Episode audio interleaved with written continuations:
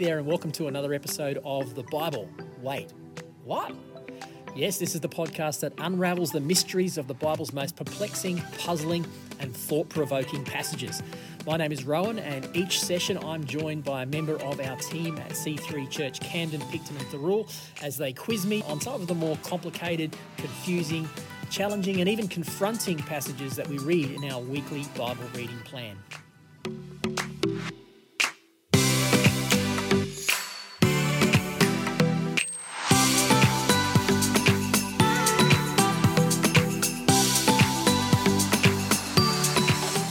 We understand that reading the Bible can be a challenging and perplexing experience. Many people just don't know where to start, they get confused, and so they give up. Well, that's why this podcast exists, to equip you with the tools and the knowledge to explore the richness and depth of the Bible for yourself. So grab your Bible, take a deep breath, and join us as we explore this week's passages.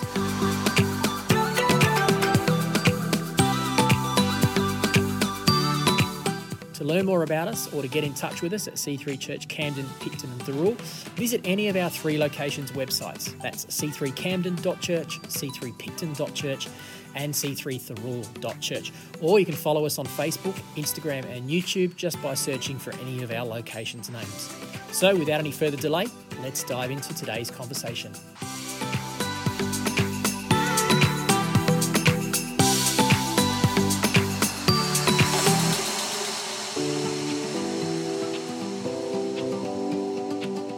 Well, welcome everyone to this week's edition of the podcast series, The Bible, Wait, What? No, you got to get more exuberant about that. I've got to get a bit more excited. Come on, The Bible, Wait, What? The Bible, Wait, What? That's better, Jimmy. I have to get my really excited YouTuber voice on. Yeah, you're a YouTuber. You know how to do this stuff. A little bit of stuff, yeah. On a hiatus for a few months now and probably continue for a while longer. It's called having a baby. Yeah. Family does get in the way of some of those things, but I'm more than happy for that stuff to get in the way. But anyway, before we ramble on any further, my name's James. We're going to be looking at the theme of mission this week. So a little bit about me. I'm from based out at C3 Camden. I am involved in a lot of things across the board, really. All kinds of things, Jamie. Hey. Yeah, I've been just stepped back from being involved with the young adults after about 4 years or so. Mm-hmm. But been across the team in a whole bunch of different capacities. So yeah, we love you, James.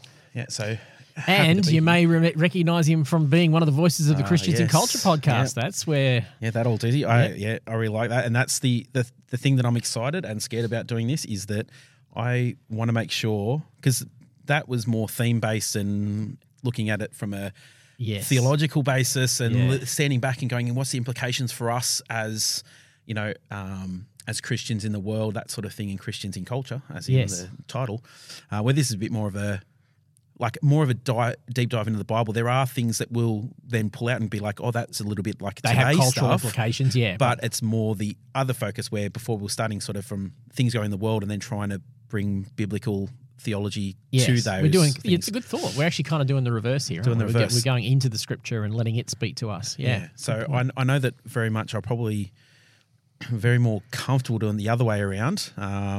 Not necessarily for any reason other than that's just how my brain works. Okay. So I'm sure you'll be fine, Jimmy. Look, we'll slide in and then I'm sure we'll probably slip between the two at different times. Yeah, I'm sure we probably will. No, you'll be fine. And hey, shout out if you haven't listened to Christians in Culture, not that you've got a lot of time on your hands because this is a long podcast, long episodes here. But if you want to, if you're interested in how to be a, how to live the Christian life in culture today, we recorded that back pre-COVID, like 20, just prior to 2019 it was. Was it all 2019? Pretty much all 2019, myself and Jimmy and Adam Bear, we recorded that and some stuff. I mean, a lot of that is timeless, but our culture hasn't shifted. It's shifting, but the principles are still there. So if you want to know how to live and represent yourself well as a Christian in today's world, there's some great content. Just search Christians in Culture wherever you find your podcasts. Yeah.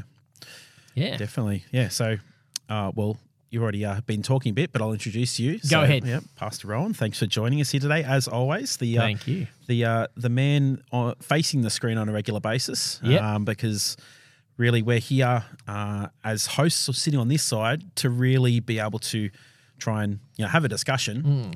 But I suppose, what's the way, there's so much that we could say and we might have a lot of experience. There might be even potentially things that we might have a little bit more experience in. Definitely, absolutely. There's been some great thoughts come out that I've gone, wow, I've just never thought of that before. Yeah, but on the other side of those, that you also have, at least for people who are inside our congregation, like whether it's Camden, Picton, Thirroul, you have the authority to speak into their lives. Sure.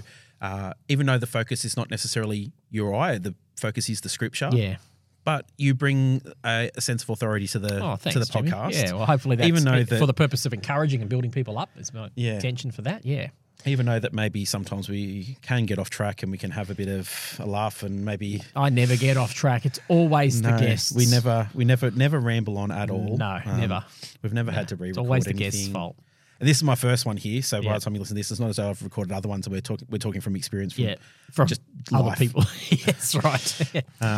Yeah, well, we're starting a brand new series. We're starting a series on mission as part of our liturgical calendar, and it's a little bit different, whereas over previous months we've kind of had themes where the scriptures have kind of jumped all around a bit. But it'll be different over the course of the month of September. We're going to we're going to stay in two large blocks of scripture, and you're also kicking us off on that today, aren't you? Yeah. So first up, is 1 Samuel. So we're going to be looking at a chunk of 1 Samuel, and then looking at Acts. Yeah, sure. And maybe some as we launch this series. And I know I'm later on today I'm recording with Phil Weirden, also from Camden, for his first time as well. And as we launch this series, the reason that I'd kind of chosen those two chunks of scripture was to get us to really dive into them. But first. Let's start with Acts, for instance. Obviously, we're talking about mission, and unlike some of our other weeks in this podcast where our particular scriptures and our themes match, so if we're talking about the Father being gracious, that matches on a Sunday. I know for those of you, many of you are listening to this, don't come to our churches, and so it doesn't really mean anything to you necessarily in that way. You don't really care what the content is. But we've been doing that, linking it in with our Sunday sermons. Not so in this month, because we're doing a variety of different mission, highlighting a whole lot of mission projects in our locations, our own charity work and the work of IJM and Compassion and so on. And so they'll be moved around during the course of the month. So there won't be as much of a direct link to the Sunday. However, the reason I chose, obviously, the book of Acts to do during this time and really work through many chapters is the Acts is the first mission work of the church. So we're going to get to see frontline mission work happening. And I was thinking about it, and as I was reflecting back on all the stuff, we're going to do a lot of stuff around King David's life here, starting before he's king and work his way through over the next little while. And what we'll see there too is, the way I see that is that David was instituting God's kingdom. He was bringing God's kingdom to earth. He was setting up brand new people. He was going to rule them as under God. And so there's a kind of a mission component to that there. And I think that's why it's transferable as well. Yeah, definitely. And I think as well, like one thing you'll see is that before he's even king, before he's even anointed, that he's setting those standards before he even knew that he was going to have any sort of anointing. Yeah, you're right. And even once he's got that and probably still understanding what actually even that is, he's still showing that. And we'll see that as you go through, as we go through as well. Yeah, for sure. Yep. All right. Well, we're going to kick it off with 1 Samuel 16, so we'll go there now.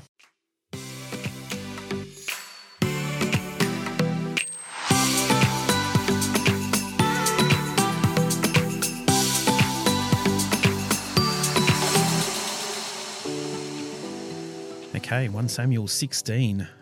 Before we jump in, because this is like just one of my things. So I love the way that a Bible is, we've got chapters and verses, easy to catch up into things. And we can do things like this where we can look at blocks of scripture and it's easy to reference and find out where it is. Titles that we use for stories, for chunks of the Bible, for just, parts of passages. Look, they're great, especially when you're looking up for stuff like this. When you're trying to find stuff, it's great because you go, oh, what is it? Oh, there it is. Okay, sweet. You don't even, it's roughly this chapter and you can go for a scan. But this is one of those times where I was just like, oh, it got in the way. Couldn't they have just titled it slightly differently? Because so the title that, at least in the NLT, so my initial across the whole of today's podcast, be looking at basing originally from the NLT, because I think that's probably the scripture, that and the NIV is probably the scripture that most people would use to read. I think you're right. Yeah, and I tend to preach from NLT these days because it's fairly conversational. It's easier for people to learn than some of the other languages. So occasionally jump in NIV, and if we go into something else like NRSV, which is another one which might talk about at a different time, there but like just the titles, so it is based off there, and it says Samuel anoints David as king. While that title is true, how long? How many verses is it? It's 13 verses. Before you actually see that. Before you actually see that it's David who they're talking about. Yes. So if they could have just done like, just read the intention of the writer here, he could have very much said early on, he could have even said when they said, oh, like, where's your sons? And they could have named all the sons. Yeah. And then as soon as you say, okay, I know where we're going. I know where we're going now. You just sort of throw it out like English, for those who are reading it in the traditional language and that sort of stuff. Yeah, look, they wouldn't have seen it. All three of you listen to my podcast and understand how to do Hebrew. I'm not one of them. Yeah, yeah. I understand why they write it in a particular way sometimes, but at the same time, I don't know how to read it. So right, yeah. But when it says that, and I'm just like, oh, couldn't you have just teased it out? You could have Samuel anoints the future king or something like that. Like, yeah. Or Samuel anoints the king or whatever. I actually find that when I do my U version Bible app quite often, because the NLT version, he actually includes these, and it's really, I find it quite annoying too. Yeah. I was just like, just let the story tell me the story. Because I think that what happens sometimes is that, and probably a great reason for doing this podcast is that sometimes means that people will read the passage or the chapter or whatever in a particular way because of what the title says. Yes. Yeah. And a lot of times is the title is a good reference point. You just got to drop the title. Oh, come on. You're on fire already, because they can be helpful as a reference point, but they can actually upset the way the authors wanted to build story. That's a great thought. Let the story tell the story rather than our commentary on the story. Yeah. Because it'll stop us like reading. Yeah. Because it says, now the Lord said to Samuel, as at the beginning. So what's happened before that for now the Lord to say? Yep. Obviously, we're not going to jump back in that because that's separate to what we're looking at today. But that's the idea. Now is immediate. Just for those listening, in one sentence, the now is immediately that Saul has just had the kid. He's just misbehaved. Yep. He's had the kingdom taken off him. Yeah. Yeah. And so that's the... That's the thing. The threat of he hasn't lost the kingdom in practice, but he's lost the kingdom in spirit, because God's favor. God's favor has left him. Yes. So so we'll just jump in. So I'm going to try and not read through chunks of the Bible, because I feel as though that what we're going to be doing today, I'm going to probably do more talking in this first section here set up the rest of the podcast. No worries, that's good. Every one is different, and that's totally fine. Because I think that if for me and if we read through every bit, and even particularly for myself, is that there's so many little things. I said this wrong before. Like, there's so many rabbit holes across. Especially Samuel has so much stuff you can dive into, and what's the meaning of why and why does it say that their relationship is this way? Why does it say this? Why does it say that? What's this inferring? It's only Jenny and I that do that, Jimmy. Yeah, that's why we produce 5-hour and 12-minute podcasts. Look, and I'm happy to do 5-hour podcasts, but at the same time, Phil will be here waiting for us by that time. So, so what I'm going to try and do is find sections. Like, I might highlight one or two sections through each of the chapters, or there might be just a general theme over it. Great, and we'll just go from there. Yeah, let's just have that combo. Obviously, anything else that you find important to really jump into. Absolutely. So. The first one, which is a bit of a funny one, I always God's sense of humor is that verse 7, God said to Samuel, "Don't judge on appearance." Yep. And the first thing that you hear about David is I'll read the two. So verse 7, and I just think that this is just hilarious, but because it's just like a Bible nerd laughing at God doing things. So, and look, and there's probably a bit more to it than that, but on the surface is just it is a bit of a fun play against each other. So. But the Lord said to Samuel, because Samuel says, "Oh, surely it's it's like this is who it is. Surely it's Eliab. Surely." Yes, that's right. Like, so it's obviously simply the background is Samuel's gone to appoint the new king, and he showed up at Jesse's house. Jesse has 7 sons. Yeah. David is the 8th, and he's not even there. Yeah. And he sees the first one, Eliab. He goes, "Oh, he's got to be. He's got to be. Look, he's a strong man. Yeah, like he's I'm like sure that he's the man. Yeah, I'm sure he's tall, got nice he's thick ripped. Hair, big luscious beard, like, and he's just like a bit like you, Jimmy. Yeah, well, not necessarily the hair on the head, but the beard. We'll start with that one. But then, and then he says, like, and Samuel's like, "It's got to be him." He just looks at him and said, "It's got to be that." Like, and that is also. A sign of the culture as well is that it was the eldest normally takes that throne, that takes that mantle, but it's also then generally those who are physically, not just like physical, more often than not, takes a precedence. Well, yeah, you're in a warrior culture, so you would think, wouldn't you, that physical fitness and strength would have something to do with that. And then, like, because you look back at all the other characters, is that they might not necessarily had the knowledge or wisdom or leadership straight away. Yeah. Some asked for it. Some were had to be taught by advisors. And great. So, and I think that's the thing is that Samuel's just one look. Mm. Eliab, that's the guy. Especially when Saul, the previous king, has been described as being a head taller than everybody else. So he's got that. He's going, God picked that one. Yeah. Surely this guy's got to be the one. This is the better version of him. Yes. This is the real version. God's this is Saul version too. Yeah, exactly. Yeah. You got it. And so, he said, surely got to be him. And the Lord said, don't judge by his appearance or height, for I've rejected him. The Lord doesn't see things the way that you see them. People judge by outward appearance, but the Lord judges. The Lord looks at the heart. So that's verse 7. So we go down to verse 12. So Jesse sent for David. At this point, we haven't actually got his name yet, but the Lord sent for him because he's like, it's none of these sons here. Have you got any others? Oh, yeah, the youngest. He's out. He's out doing the sheep. He's the one that we just sort of. Well, a lot of historians actually think he was probably the illegitimate son, so he had no claim to anything. He was just basically the dog's body in the family. Yeah. And so Jesse sent for him, and then he comes in. He was dark and handsome with beautiful eyes, and the Lord said, this is the one, anoint him. I just think it's so funny the way that the writer's done it. It's just don't judge on appearance, but I'm going to talk about the appearance. Obviously there is more to David because it stresses very hard that the Lord looks at the heart. Yes. So just saying that, your first thing is look at the appearance. And even for the writer, the first thing was the appearance. Yeah. But there was so much more, and then – it's just I just think that it was just a funny nod, to don't look at appearance, but look at him. He's the model guy. That's great. And I think it's that just because this might be the best pick of the bunch, so the seven sons are there, and you go eldest, probably, tallest, strongest, whatever, and be like, oh, he's the guy, but then you haven't seen the eighth. Yeah. The eighth, and this time potentially by the written, he was a lady killer. This he coming in, he's he's just the dark and handsome, beautiful eyes, or what do they say? Ruddy. Is ruddy. I think the other versions say ruddy. Yeah, ruddy. They think has, you know what they think it means, don't you, Jimmy? What? Same as you. Oh, what? I think it's red. Oh, okay. Yeah, there's a redness to him, I think, from memory. Okay, I'll have to. Jimmy's got a sport and a red beard. Yeah. Yep. Yeah, red beard, no hair. That's red hair, no, it's all on the face. Yeah. So look, that's a bit of a fun one to start off with when we go to that one. So that's, looking at how then, and then he obviously Samuel takes a flask of olive oil, he anoints him. So I just don't want to skip the early part because that was a bit of a fun bit there to jump into. Good call. The Samuel going to go and see Jesse and Jesse's family and to follow what the Lord has put before him. And he was that afraid, what if I'm caught? What am I going to say? That sort of thing. I think that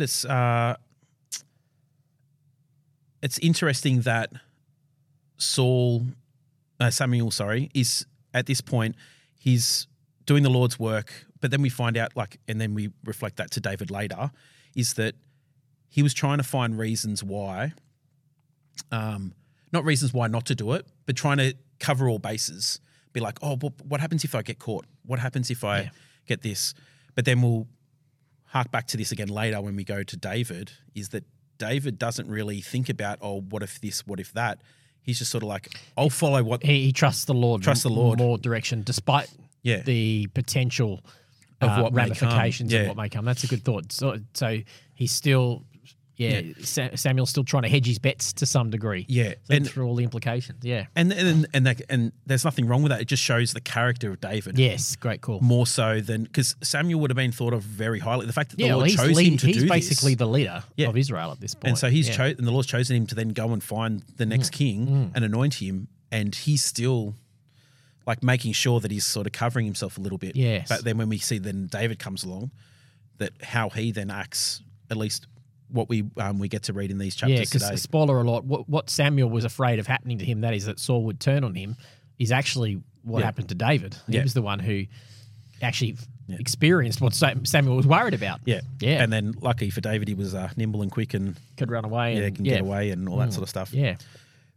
Now, the tormenting spirit. So we go to verse 14. Yes. We hear about this a lot, and it gets more and more detail and gets probably a little bit stronger as we move through. Yeah, this tormenting spirit comes back two or three times in the story, doesn't it, in the narrative? So I had to look into it, and I'm like the help me out where it says the Lord sent a tormenting spirit. That kind of sounds that statement seems quite foreign to us as 21st century Christians, doesn't it? And that's why, because I know that a lot of people would read that that maybe haven't dived deeply into any sort of biblical studies before. They've read the Bible and Bible believing, but maybe things like this they just. This is a wait, what moment? Yeah. It really is. And that's what it is. And how would God, what does that mean? Why would the Lord send a tormenting spirit? Yeah, sure. And they, you know, and like, I know that it's been, I know that it's been sort of played off before as in that, well, is it like by people who haven't really looked into it properly, they've just sort of trying to find an example to maybe appease people a little bit and saying like, well, is it actually the Lord sending this spirit? But if you read through, it is. Mm-hmm. Like the Lord is pretty much pushing Saul to like this whole way being like, well, I've removed my anointing from you. Mm-hmm. You are no longer my anointed king. I've passed that on to David now. Yep. But it's just that continual like, you know, that I'm going to torment you. The only thing that's going to calm you down, one is David, the person who I've anointed for one. Yep. But then as it gets stronger and stronger each time that the fact that that Saul had two options, one to accept what was happening and be like, okay, Lord, I can see that. And it even says later that he sees that the anointing has moved on. Yep. And accept that and bring on forward what God is bringing.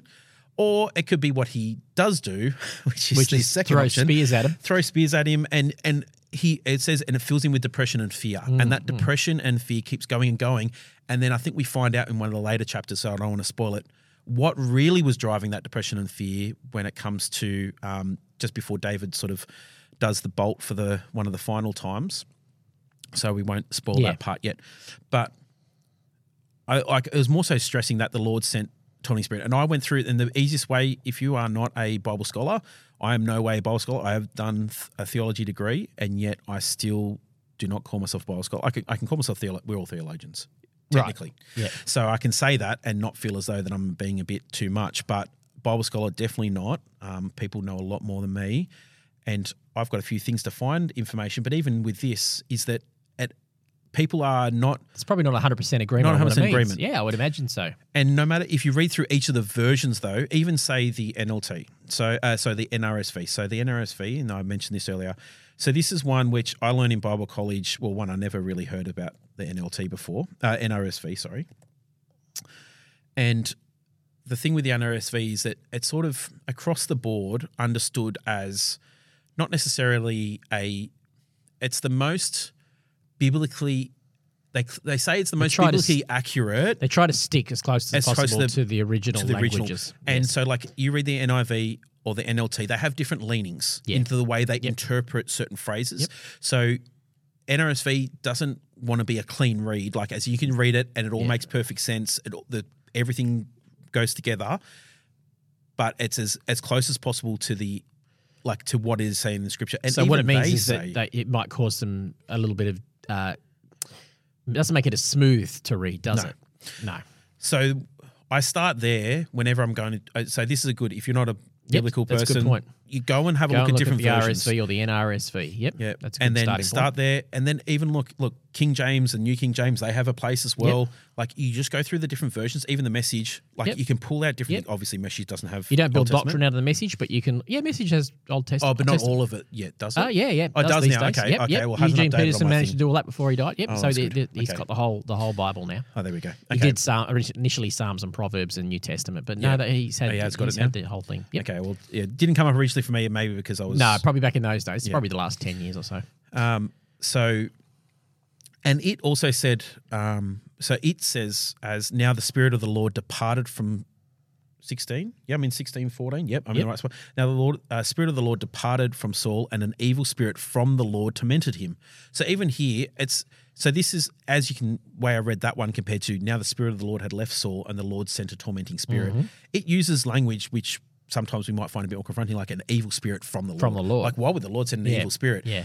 And this is where, okay, it is actually saying that this has come from the Lord. Mm-hmm. And I think that majority will agree with that, maybe not understand necessarily why that is. That's right. So that, because that does have a confrontational component to it. We don't think of the Lord as evil. We no. The Father is revealed as good, the exact opposite of evil. Yeah. So yes, that can be one of those great wait what moments, definitely. Yeah, and I think that's, and but it's also something not to get hung up on, because the reason for this story and the whole reason for reading about this initial thing is about the transition and the like the two different kings, how one king acted, how another king acted, and you can see like Saul did things wrong, and how he and the consequences of those actions and how he acted, versus David, who does things wrong later on, and how he acts. And you can contrast the two together. Yep. And you see that through a lot of the Old Testament when kings pop up, and just read kings in general and you can see the ups and downs of that. So yeah. I think one of the ways that I've said this several times on the podcast is to realise that their understanding of the of doctrine, their understanding of reality of the universe, the relationship between angels and demons and all that, death, matters of life after death, it's all progressive. Yeah. So we're having to put ourselves back into a worldview that is different and on a process towards what we arrive at today. Even by the time we get to the New Testament, the whole concept of demonology is very different to what it is here. There's not a whole lot of mention of demons acting involved in day-to-day life in the Old Testament. This is one of those few where you think, well, a tormenting spirit, that's got to be something demonic going on there. Yeah. It's there, but it's not front and center. Suddenly Jesus appears and there's demons all over the place, you know. Yeah. So there's a progression towards that, and scholars look at that. I think one of the things I've talked about a lot, and certainly neither am I a scholar. So when I see this, I keep that in mind. First of all, they're talking from their context. I would say that, and we've talked about this a few times already in the previous series on the concept of God's justice and judgment and what that means. And I don't think it's, you know, does God judge using tormenting spirits, or is God's, you know, is God physically and actively the positive engage, the what's the word I'm after?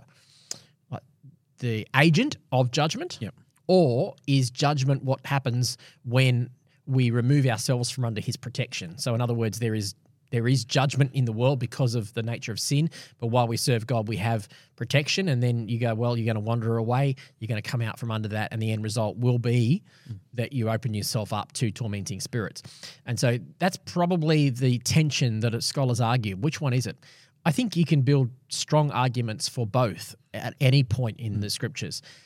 Like, you know, the nations in the Old Testament, the nations were seen as agents of God's judgment. When Babylon came and defeated Israel, well, the Babylonians and the Assyrians weren't exactly what you'd call the good guys. No. And yet they were agents of God's judgment. So did God send them, or was it the end result of their own actions that caused that to happen to them?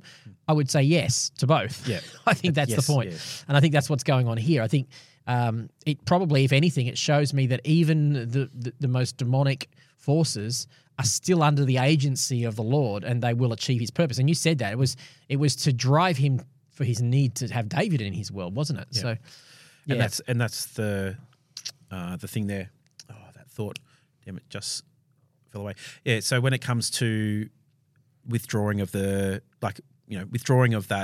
favor, yes, and you're then opening yourself up. Correct. And I think that's exactly what wasn't where I was going, but that thought left. Look, it may come back. That's the whole thing of a podcast. You can talk, and then if it comes back, you can just start talking again. So that's okay. That's right. You just carry on with it. Oh, I remember that. That sort of thing. Yep.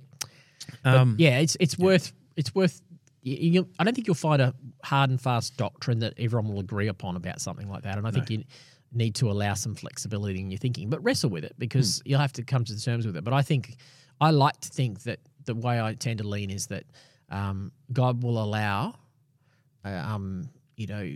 evil to come into the world because He has given us the agency of free will. And to some extent that makes Him the agent of the judgment or the agent of the torment.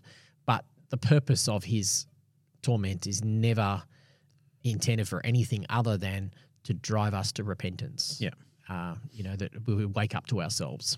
Yeah, and that's again a large concept which we can struggle with our understanding, our Western understanding of who God is. Mm. And then when we read everything back through the lens of Jesus, yep. but then again, our understanding of Jesus. Yes. And it can the Old Testament can be found to be hard to read.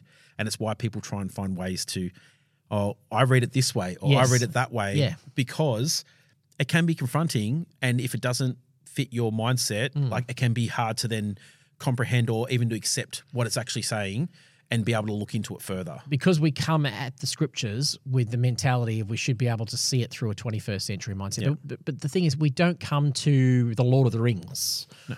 with that mentality. We don't come to Star Wars with that mentality. We come to it allowing it to speak within its culture and time. Yep. And I think it's important that we learn to do the same thing, and then we can extract from that rather than trying to impose on it certain values that we think it should have. Yeah, and I think that again, like this is where I don't want to go too far, but in terms of when we're reading anything written by authors when it comes to about any topic, doesn't have to be religious topics, is that you got to understand that the context that they're writing that from. Yes, that's right. And I think that too often is that we'll read something when it's not when it's about an actual topic that they're whether it's personal experience or they've deep dived into something that and around a topic that you maybe have no context for.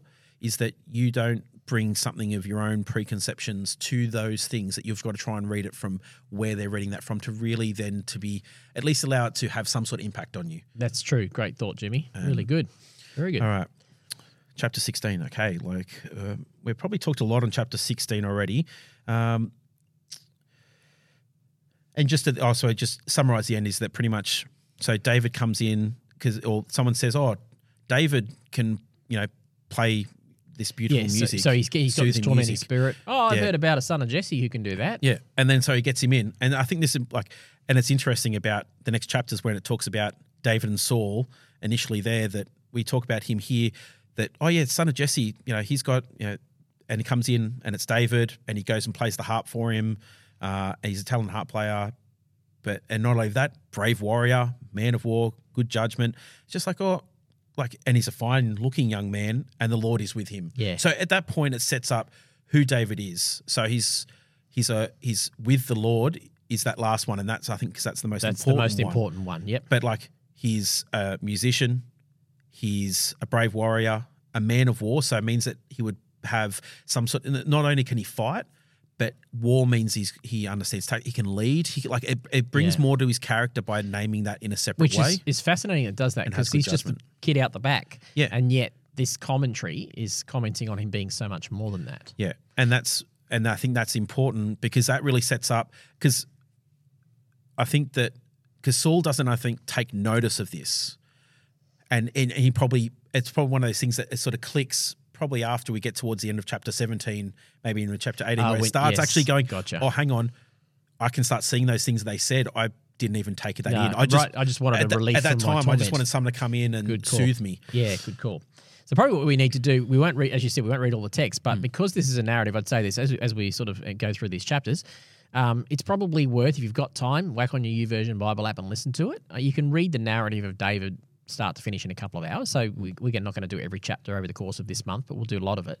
But maybe we can just comment on, without having to read it, we'll just comment to keep the story flowing as we work it through, because it's a narrative. So it builds upon assumed knowledge from the previous chapter, even though there are times when there's scholars who think this actually is out of context. That comment is written later on and that sort of stuff. And they've just sort of reflected it back in, which is how that's how artists authors work all the time. But it's not all 100% watertight chronological order, but that's not the intention of what the authors are doing. But by and large, it builds on a narrative. So we'll fill in the holes there and here and there, but we get to the end of this chapter and basically David's hanging around Saul and he's the man who's bringing the relief to Saul for his torment. And interestingly enough, he uses music. So I'd close out this chapter by just saying music's an incredibly powerful tool for emotional and spiritual healing. Yeah, definitely. It does and shouldn't look down on that.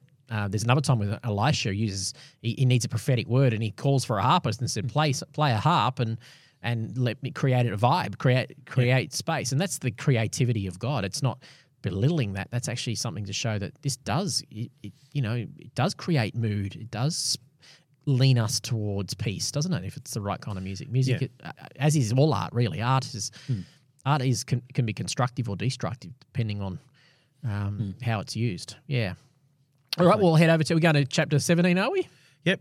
All right, chapter 17 coming up.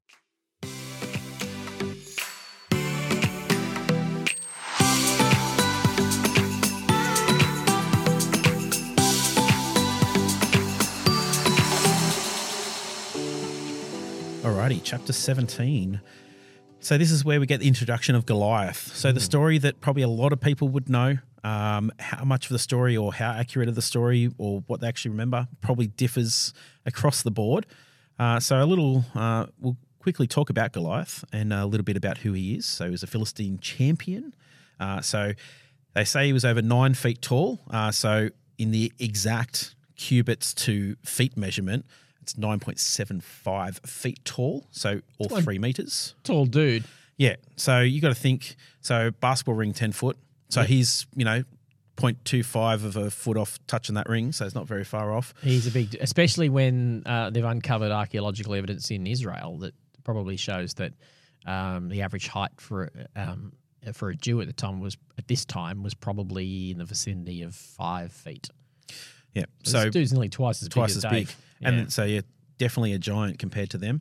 Yeah. And so they talk about wore all this armor. So and that's the thing is we can get this idea. He wasn't only tall, but he was strong. Mm. And with height, you can get reach, you can get all those sorts of things. So we won't go too deep into whole body mechanics and that sort of stuff. But even if he's swinging something, he can probably hold something slightly heavier just because of his height, because then he can create leverage. And one swing takes out 3 or 4 people, even if he wasn't strong. But he weighed, 125 pounds? So what's that saying?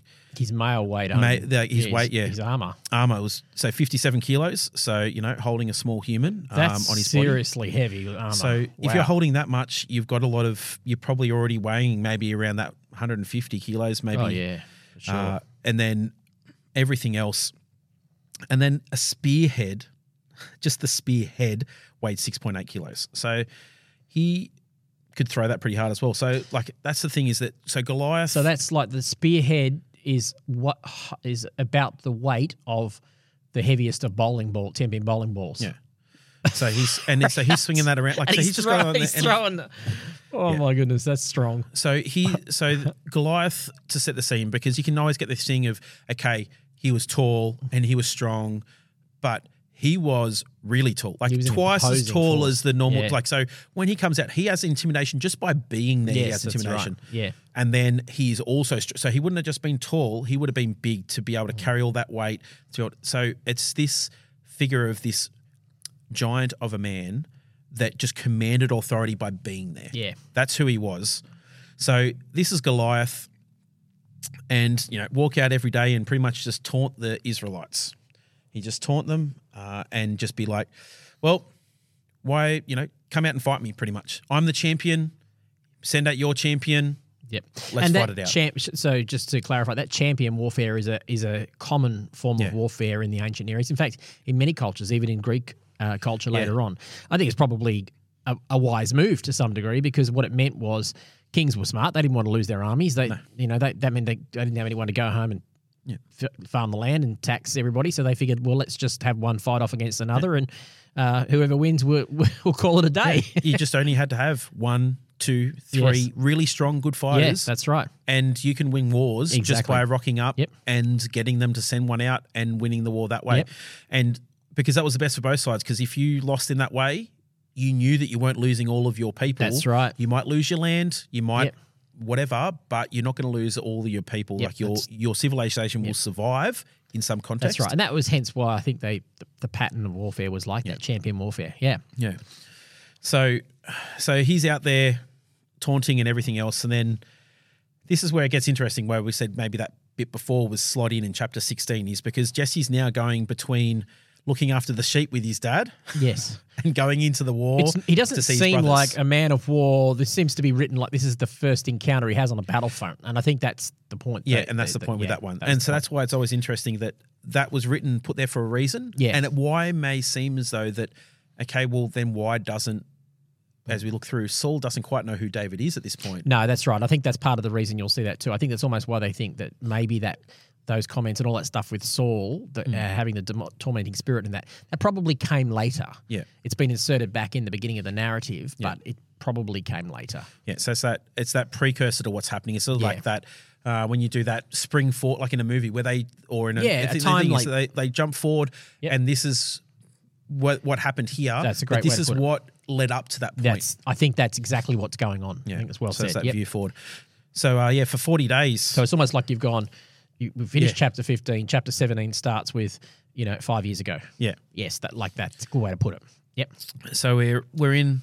So for 40 days, Goliath has been out there, pretty much just strutting his stuff in front of the Israelite army, saying, "Come and take me on." Jesse says to David, "Take this basket of roasted grain and stuff, and bread and whatever, and take it to your brothers, and let us know what's going on. I want to make sure they're safe." Yeah. Because he's a caring father. He wants to make sure that his sons are safe. So he sends off David to go and do that. So he goes and does that. He dumps it with the person that needs to know, and then he goes rush off to see what's actually going on. He wanted to actually be a part of the action a little bit there. He did, didn't he? So we go a little bit further down, and then it is in verse... in verse 23, towards the end of verse 23, then Goliath had come out, and then David heard him shout his usual taunt to the army of Israel. And then the Israelite army saw that and were too frightened. They ran away. Like, they didn't want to fight. You could there was that visible... totally intimidated by this guy. Yeah. Yeah. And then they get that little back and forth about what it is and what's the reward for taking down Goliath. It's a king's daughter. As your wife, and then your family's exempt for life. Exactly. Pretty much, it's like not only do you become part of the family, your family doesn't have to pay any taxes for life. So, look, there's a good incentive to do it, but yet no one's taking it on. No one's still taking it on, and that's saying something. Yep, because that would even someone who thinks that they may only have a 10% chance might drive someone to do something like that. So it shows how intimidating Goliath was. That's right. Yeah. Now, David just corroborates that story with a few people to see what's going on. And then his brother has an interesting interaction with his brother in verse 28. And I wanted to highlight that. Mm-hmm. And more so, is it like, I wonder if it's just sibling rivalry or just this thing of you got anointed and I didn't type thing? I think that probably comes into it a little bit. Because it is Eliab again, the oldest brother. Which Samuel thought was the next big thing and wasn't. And he heard David talking to the men. So this is in verse 28. So Eliab, he heard David talking to the men and he was angry. He goes, "What are you doing here anyway? What are those few sheep you're supposed to be taking care of? What about them? Like, I know your pride and deceit. You just want to see this battle." Yeah. It almost rings of similar sort of stuff to Joseph and his rivalry with his older brothers. As well, doesn't it? It's like... there's something on David. And if I'm Eliab, to be honest, I'm the head of the family. I'm raised to be the head of the family. Left to my own devices, if I'm Eliab, I'm going to be pretty ticked off, shall we say, with this kid brother who suddenly seemed to get all the accolades. So I can understand the sinful nature rising up and feeling like that. Totally. And then him hearing that he's asking the story about, okay, so what happens if we take this guy down? Yeah. And him knowing, okay, well, he's been anointed by God. Yeah, yeah, true. Does that mean that he's going to potentially be the one that does this? Like he's probably thinking through this. He's wrestling through this. Like, does that mean that he's going to be the one that then provides for our family for life? Yeah. Is he going to be the one that I'm going to have to sit under? Right. Yeah, no, like what do you, like? That's a really good thought. So then he sees pride and deceit because that's what is welling up in him. That's what he puts in his own heart and he imposes it. And imposes it on David. Boom. Oh, we got the sound effects? No, wrong sound effects. We need these ones. I pressed the wrong button. I do that all the time. Probably not having my glasses on. That's good. He imposed his own response to... And we call that projection in psychology. To project our own experience onto somebody else. Good call. So David's like, what am I done? I'm only asking a question. Like... Probably knows why he's asking the question, but at the same time, he's like, what? I'm just asking a question. Yeah. Like, why are you so upset with me? Like, why are you throwing around this thing that I'm trying to be deceitful? Yeah, why am I being prideful in just asking a question? Yep. So that was the end of that interaction, at least that was written down here. And then the fact that David was asking the question was reported to King Saul. Yep. So the king sent for him. It's like, okay, well, someone's asking the questions. I want to know who this person is that seems so that they might have an inkling to take this on. chance to finish this war now. It's been a long time. Mm-hmm. It could be going on a bit longer. If someone's interested, means they might have a bit of they might be a great fighter. Yep. Who knows? They might be someone who feels as though, like, you know, it might be worth taking the risk of sending them out. So then we go to the next one, which, spoiler alert on the title, I'm not going to read it out loud, but you can see it for yourself just before verse 32 in the NLT, my thing with titles. Actually, I'll read it out. David kills Goliath, spoiler, if you didn't know that already. Yeah. So the first line, which I'd highlight because I just think this is David's authority and David's understanding of who he is and faith. His trust in God, and his faith in God. Is don't worry about this Philistine. He doesn't even name him. Yeah. This Philistine, I'll go fight him. I'll have a go. And then Saul's like, don't be ridiculous. Like, what are you talking about? Like, he's looking at this guy. At that stage, he was the youngest. Yep. He was probably still not that tall. That's like, right. Handsome. I already heard about him being handsome. Yeah. But he's not a man of war, like it said. Yeah. I mean, he's he'd be on the battlefield if he was. Instead, he's looking after sheep. Yeah. So there's nothing that you'd pick him to be on the front line. Yeah. So what is it to be Israelite and go to war? There was an age period. There was an age period. 16? I can't remember something. It's in the law. Yeah, it's in the law. I know, because I remember talking about people of fighting age when they used to count the Israelites and were counting out the tribes. It was men of fighting age. Men of fighting age. Yes. I don't recall what the age is, but you're right. Yeah, David. Even if he has reached that, for whatever reason, he's not on the battlefield anyway. No. Yeah. Yeah. So Exodus will probably name it somewhere. If not, then maybe in the law somewhere, in the Torah somewhere. Yeah. So that's that's there, and then he. Like, there's no way you can fight the Philistine and you'll possibly win. You're only a boy. This is a man of war since his youth. And then Dave's like, look, listen to me. And this is where maybe a bit of pride comes out, but maybe a bit of ignorance as well. It could be ignorance. It could be a bit of youthful ignorance and naivety. Because he's just, I've taken care of my father's sheep and goats. Like, you know, what's a nation compared to my father's sheep and goats? But then he's talking about, look, where there's been lions and bears, and when they try and steal from the flock, I go out and I fight them, and, you know, like, I take them down and I win, I club them to death. Yeah. And it's just like he's just projecting this confidence. Mm. And probably if you weren't reading this knowing that this was David, you'd probably go, this is just a cocky young kid who reckons he can take him on. Yeah. But which I often wonder which is the biggest miracle here, David killing Goliath or Saul letting David go and kill Goliath? Well, I think it's the second. It's just it's that, like, it's almost like, look, at this stage, none of my people are going out there. No one's going. I'll go and sacrifice this young boy. If he wants to go out and do it, I'll at least give him my armor, say that I gave him the best chance. I'm going to give him my armor. Call. Okay, that's I'm going to give him my armor. I've never thought about it quite like that, but that's a good way to put it. If he makes it, I'm a genius. It's a win if he makes it. And if he doesn't, we can say, well, no, the rest of you weren't interested in doing it. So this young boy, he went out and he had a shot. Yep. It didn't happen. But you know what? He was more man than all of you men. Exactly. And he was just a boy sort of thing. Like, so that whole – it's a bit of a potential win-win for Saul. Yeah, good point, which is – it probably illuminates it. That makes actually sense of Saul's heart. Because Saul, one of Saul's biggest problems, he was incredibly self-focused. Yeah. So And look, and David does say, look, and this is where maybe that youthful exuberance, and then there was a little bit more behind it, because when you go into verse 36 and 37, he actually says, sorry if that was my computer making noise behind that. So when he talks about fighting the lions and bears, and I'll do it too to this pagan Philistine, for he has defied the armies of the living God. The Lord who rescued me from the claws of the lion and the bear will rescue me from this Philistine. Saul finally consented. All right, go ahead, and may the Lord be with you. So it's like he's just like there's all this energy, and it's like he's just sort of said the right thing, and then Saul said, okay, maybe there might be a little bit more. Yep. Even if it's like I'm just still like – worst case scenario, like what you said, I'm covering my... He still had to do a pretty good job of convincing him to have a go. Yeah, there's an authority and a confidence and a surety about him that none of these other men have.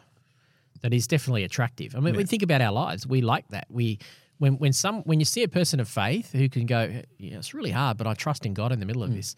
That's inspiring. Yeah, it doesn't have to be a person who, you know, if there's a narcissistic brashness about it, that's not pleasant, but somebody who has a humility attached to that. And David, I think David did. I think he at this point, he's probably got a youthful brashness, but there's obviously a humility coming out as well that's reliant and trusting in God, and that can be contagious. I like being around people who I can see, I know your situation, but you're clearly trusting God to see him come through for you. I'm inspired by that. Yeah, and that like I relate a lot of things to sport, like when you talk about that they always talk about teams having an arrogance. So from the outside in, it looks like arrogance. But from the inside, it's because they're confident on what they're standing on. They're confident on what they've done and who's behind them and the work that's been done. There's a confidence. There's a confidence. Outside, it looks like arrogance or brashness or youthful exuberance. But from the inside for David, he's like, look, it's the Lord rescued me. Yeah, I went and did these things. Yeah, but it was still the Lord. God. That's great. Good call. So I think that's that thing where from the outside, you could easily, and you can, if you could read this and go, look, it's this kid being a bit, too big for his boots, but it really is this. He's got this confidence in who the Lord is. So we go through, and so Saul gave him his armor. He put it all on and said, "I can't do this. No, it's too much." Yep. So pretty much, Saul tried to give him his protection, and David's like, "Nah, I don't need your protection. I don't need this." And he just picked up 5 smooth stones from a stream, chucked them in his shepherd's bag with his sling in there. And he walks out to fight the Philistine, to fight Goliath. Yep. Amen. Before we go for anything else in that, before we go to the next part of that chapter. No, keep going. That's great. Cool. Good call. So Goliath saw David coming out and just saw this, ruddy-faced boy, this young, and he's like, am I a dog that you come at me with a stick? So he's there with his staff, with his bag over his shoulder and his sling. Yep. And he's like, What is this? Like it's almost like that shock to the system. Like, is this kid? Why is this kid coming out? Yeah, he would have heard that they're going to send out their champion. Yeah, that's right. And then this kid comes out and he's like, "Is this your champion? Two of these things don't. One of these things doesn't match. This doesn't match. A young boy and a champion. What? Yeah, doesn't make sense." So then David does his stand up. You'll have sword and spear and javelin and whatever, but I have the name of I come in the name to you in the name of the Lord of the heavens armies. Whom you have defied. And that's the thing there. He's going out saying that I'm coming out to do with the Lord behind me because what you've been saying and strutting in front of the Israelites and saying about our Lord and about us as a nation, you have been coming against God. Yes. And now I'm coming to do to you what you have been saying against our God and what you're going to do to our people. It's almost like he's the instrument of judgment. He's the one that the Lord is using to bring judgment on Goliath and the Philistines. Yeah. Yeah. And then so... Goliath came to attack him. He jinked him, got out his sling, bang, hurled it, hit him in the forehead, and the stone sank into his forehead. So, he hit the exact right spot and just stumbled, fell face to the ground. Which may or may not be a miracle. Yeah. I remember hearing Stephen Furtick say this, that, we have to think that David spent a lot of time on the hill honing his skill. Mm. And I think that's important for us too, regardless of what our skill is. I say this to musicians all the time, if you can just, you might be a brilliant musician, but if you just rock up and you just have a laissez-faire attitude about it, or a preacher or anybody that's doing anything for God, if it's just a casual attitude, it doesn't matter how gifted you are, God honors the heart and the time. And and so practice your gift, whatever that gift is, practice it, work on it. It's good stewardship to do that. Yeah, and I think that here, is that he probably, through the lions and bears and any predators that he's had to fight off, he knows one head. If you can hit the right, you can hit the head. You can more take anyone down. Them down. And then if you hit the right part, they fall. And you hit the right part of the head, because he would know. Yeah, exactly. Because even animals and humans are obviously different. But if you hit the right part of the head, you know that you're probably going to take him down. Yep. And so he's had. You don't have to have a medical degree to realize if you hit someone and right in the front of the forehead with a rock, it's going to take him down, does it? I mean, you'd just know that, wouldn't you? Yeah. So. That's done, and then, the Philistines see this and like, okay. We weren't expecting that. We weren't here to fight. They were probably sitting, and look, and I think that's the thing is that when you, like in this form of warfare, very rarely, I suppose, do a lot of them have to fight. Yeah. So they might probably, especially if you've got someone like Goliath there, you're probably not honing your skills. Yep. You're probably not doing in the hard yards. So then you do that, and you're like, this little kid took down him. Yep. Took down our biggest guy. We're in trouble, guys. We haven't fought for probably a long time because Goliath has been taking everyone out. Let's go. So they turned and ran. Yep, they did. They chased them as far as Gath to the gates of Ekron. Now, is there I didn't really see anything, but you might know. Is there any meaning as to why those two? Like, was there any meaning to those cities or towns why they were named? Well, they would be two. There's 5 Philistine towns. Yep. So this is actually, these towns are actually in what is today the Gaza Strip, lockdown strip on the Mediterranean coast. Gath, Ekron are 2 of the 5. I can't think of the others off the top of my head. They talked about earlier on in 1 Samuel where the whole the ark gets captured and taken to them, and it goes from town to town to town and causes all kinds of diseases and things as the ark moves around. So this would just be 2 of. Basically, they're saying they basically turned tail and ran back to their home, and they chased them all the way back home again. That's probably all you need to see. I mean, there might be meaning in the names, but I think that's the point: is they ran all the way home and they chased them all the way home.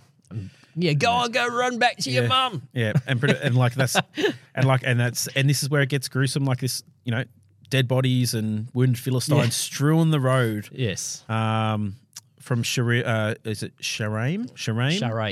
Sharaim. And as far as Gath and Ekron, so pretty much they've just chased them the whole way. Yep. Israelites returned, plundered the deserted Philistine camp. And then David took Goliath's head again. They don't name him again. Every time it talks about David's interaction with Goliath, it's just the Philistine. Yep. So it's like not giving power to his name. No.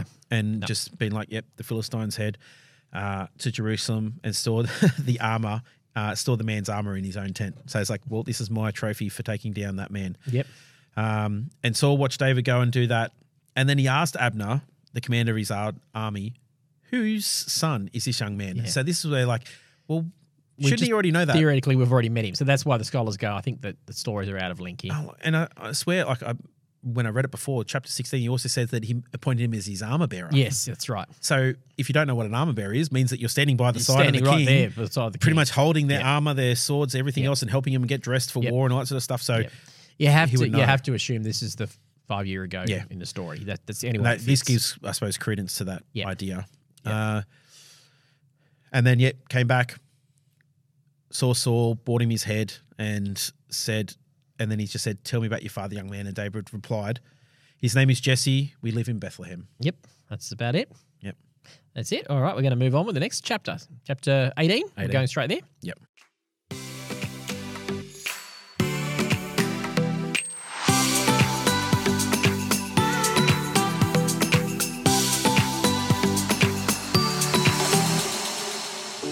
Okay, chapter 18.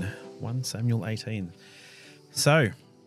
this is the first meeting between Jonathan and David. Mm. So Jonathan and David have a very special relationship, intimate bond, it does say in the NLT. Yeah. And this is one where... I think she's immediate bond. Immediate bond. Oh, sorry, immediate bond. It's because I'm probably reading into it because they talk about how they... yeah, how close they were. How close they are. They pretty much, he loves him like he's himself and that sort of thing. So apologies, strike that from the record. Don't want to make anyone upset out there. So immediate bond between them. Because in the NRSV it said the soul of Jonathan was bound to the soul of David. Yes. And Jonathan loved him as his own soul. Yeah. And that's pretty close. I think that's the only way that... that's right. This is a deep kinship that these two dudes have with one another. And it lasts... beyond their life, Jonathan eventually will die. Yeah, spoiler alert. Yeah. But it lasts beyond that as we get into 2 Samuel. Yeah, so that's the interesting thing here, and it can be a big talk. Like this is one thing that a lot of people like to focus on is Jonathan and David's relationship, and I suppose you have to touch on it. Is it a homosexual relationship? Yeah. So scholars have. They'll back and forward on that point. I think the implication historically. Is that it wouldn't have been that. Yeah. It wouldn't have fitted with the culture at the time for Jewish people and so on. But I don't think it needs to be that to be a deep relationship, a friendship, a kinship bond. Other ancient cultures, absolutely it would have been. Yeah. I think historically in Jewish context at the time it would not have been that. But there's definitely it's a valid question. It reads like if you didn't know that, you'd read and go, "Oh, that's a significant relationship there." Yep. Reads it like that they're they're in a lover's relationship. Yeah. So, but in this context, I don't think that's what's going on. Yeah, And it's like, well, it's sort of like where you would say, well, people that they have such close friendship with someone that they call them their brother. Yes, yes. So it's like if, you know, and like a, you know, a lot of people will have someone in their life that isn't related by blood. Yep. That they consider to be part of their family. That's right. And that's people that have been to the battlefield together. Yeah. You know, the whole television series called Band of Brothers, based around that context of when you're on the battlefield with someone, when you're in that level where your life's on the line and you've got others, whether that's brothers or sisters, there will be a bond that happens in those environments. Yeah, definitely. So we meet Jonathan, and so immediately they're close. They're brothers. And then from that day, Saul just kept David with him and wouldn't let him return home. So from then on, David is a part of the family. Mm-hmm. Yep. Pretty much. Even without anything being official at that point, David is still part of the family. So even though that it was promised that he was going to marry a daughter and all that sort and become part of the family, nothing can get official. Nothing has happened officially.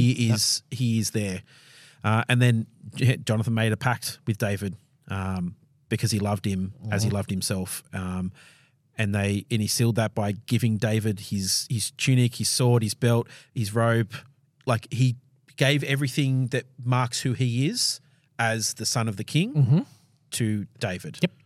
So in that point there, it's that signifying of I'm handing over everything that would make me the heir to be the next king. Yes. And I'm handing that to you. Whether or not that's implied in what's being said there, but not that Jonathan will necessarily realise that what was happening at that point. No, he certainly does later on. Yeah. We'll see that in a few chapters' time at some point.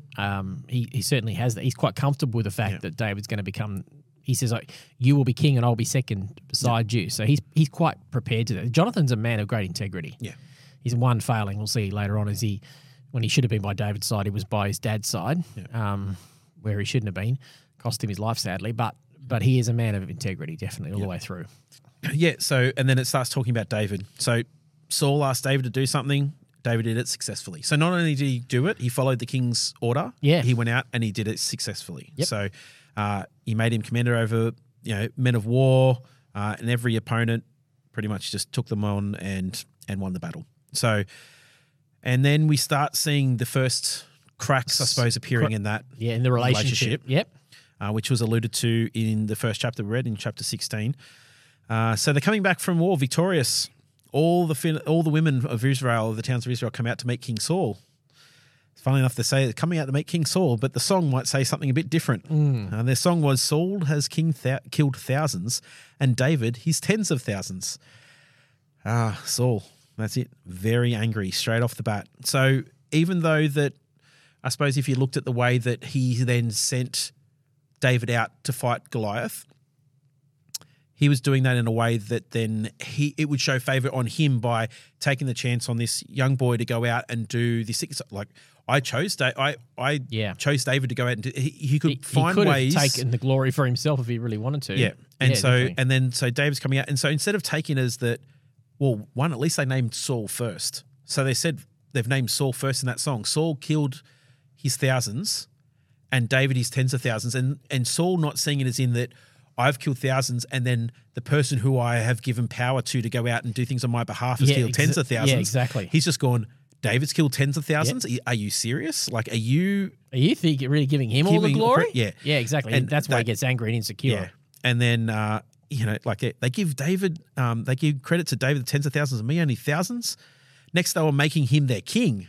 He says. That's right, which is a natural assumption. I was just trying to find it while we were talking there. I can't find it, but I've read it somewhere that was a common poetic phrase. That it in its time, it wouldn't have seemed quite as – it shouldn't have seemed quite as confrontatory as it was. I can't find that information now, but, yeah, so I think that from somewhere in the recesses of my brain, the poetic structure was that if you said Saul had done that and David had done tens of thousands, that was still supposed to be an honour on Saul Saul had appointed. So I'd have to so don't hold me to that. It's just somewhere in the back of my brain. We won't go there now. But if so, that just serves to illustrate that Saul's insecurity all the more, that he still couldn't see beyond. He was so focused, which is what insecurity does. It focuses us so much on what we're threatened by that we miss the forest for the trees. Yeah. And then I think this is where you could see that And so from that time, Saul kept a jealous eye on David. Yeah. And that is very much so that you can just sort of see that from this point forward is that David, he's brought David to be a part of his family. Like his son. He's brought him in, yeah. His son, he's like another son because his son is like a brother. Yeah. Like exactly. You can't bring him any closer without him being officially adopted or marrying into the family as a son-in-law. So pretty much he is there, and yet he has chosen to bring him in. He could have said, "Yep, no. Keep your distance." I could have said, "Yeah, I said that, but I'm not going to." And like he could have, and he's king, and he could have done whatever he wanted. Keep your friends close and keep your enemies closer. Yeah, well, he definitely did that at that point. Yeah. So that tormenting spirit from God, overwhelmed Saul again the next day, and he began to rave in his house like a madman. And David came and played the harp. Yep. And this is the first of many attempts on David's life by Saul. It is. Let me just add here again, talking about this tormenting spirit, because I want to link it back. One of Saul's biggest problems, is insecurity. In fact, one of the big character traits you can do is you contrast Saul's life with David's life.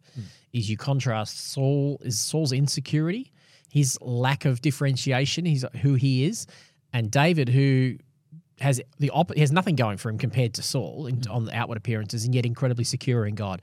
And so that you're intended to see these two set up against each other.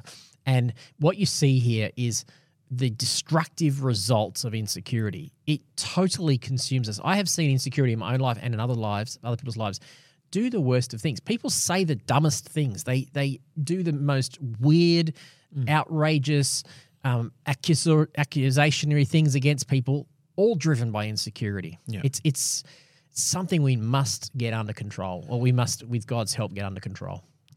Yeah, and that's something without getting too much of a jumping out to a theological thing and jumping away from the scriptures. That's something that very much is that something of that not only do we see there, but we see a lot of, you probably can think in everyone, we've all faced that in our lives. Yeah, we do. Yeah. But you're seeing it probably more and more that people, their insecurities about maybe how they're perceived or whatever will make them say or do really stupid things. You're lashing out. And, and go down different pathways and because all coming out of that insecurity. And then hopefully if you're listening to this, that you are either a Christian or a person of faith in some way, or you're exploring that and really wanting to find some sort of foundation or understanding about that, is that having a strong base. We talk about all the time, there's metaphors throughout the Bible and in other religious texts as well, and just in life texts in general through many philosophers, that everything comes from a strong base. Yes. If you don't have a strong base, everything falls apart. Yep. And this is the cracks of not a strong base starting to get bigger and bigger. It causes relational fallout, And our true security, if we can find that in Christ and know that John 13, it says, Jesus knew who he was, that he'd come from the Father and was returning to the Father, so he got up and he washed his disciples' feet. Yeah.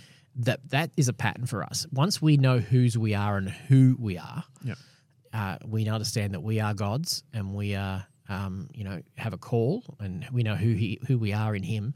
Security will allow us to serve rather than be threatened by others, and that's what we're seeing destructing here. And the end result of it, David lives out a mess as a result of that. Yeah, lives the result of that for the next several years. Yeah. So even though that David was there and he had a spear at him twice. Got away twice. Yep. Twice. He still faithfully served Saul and what Saul asked him to do. So David could see that what he was meant to be doing, what his calling was to do and what the Lord was asking him to do, was to faithfully serve the king. Yep. He was put there, like David says himself, I'm from no one. I'm a nobody. I'm from Bethlehem. And at this point, Bethlehem is a nowhere town nothing. That's right. It's a little town. It's there is no weight in any of his lineage at all. So he knows that I'm coming from nothing. All of my everything in my life is coming from the Lord. The Lord has placed me here, and I'm going to continue to do as long as the Lord's got me here doing what I'm doing, I'm going to continue doing it and doing it the best of my ability with the Lord's help. Yep, great. And he continued. David faithfully leads the troops through battle. He continued to succeed in everything he does. for the Lord was with him. And then Saul recognized this in verse 15, and he became even more afraid of him. And that's the realization right there.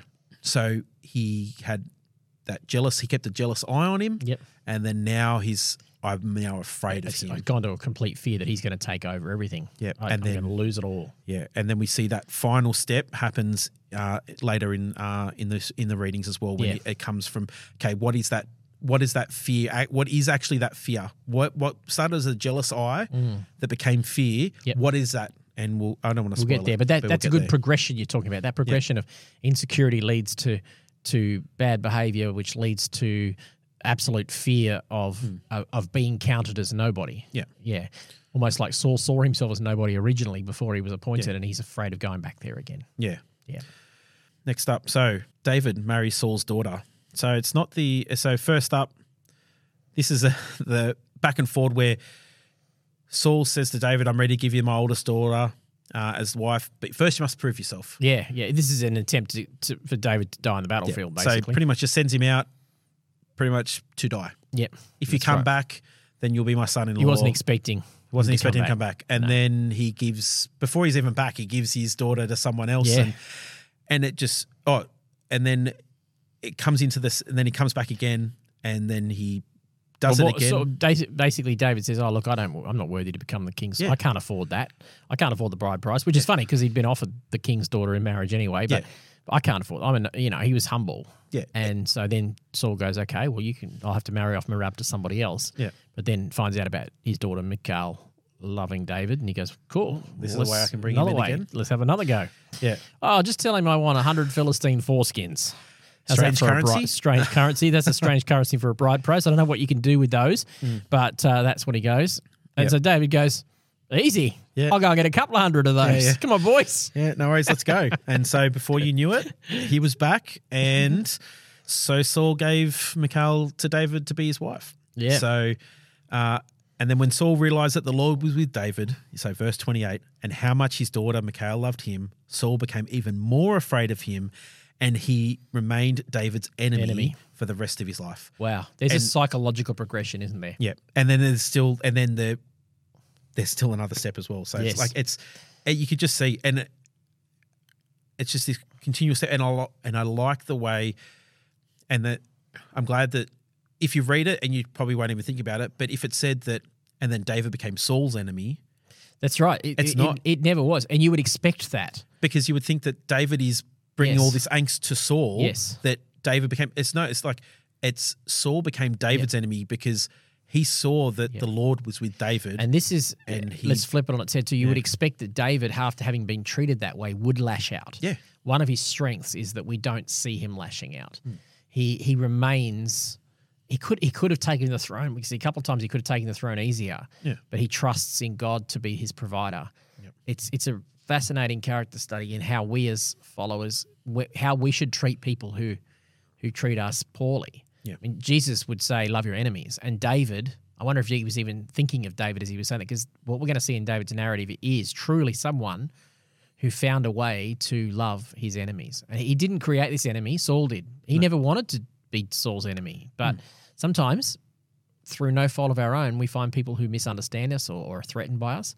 But we don't fight back. David, by the grace of God, was able to respond in grace. Yep.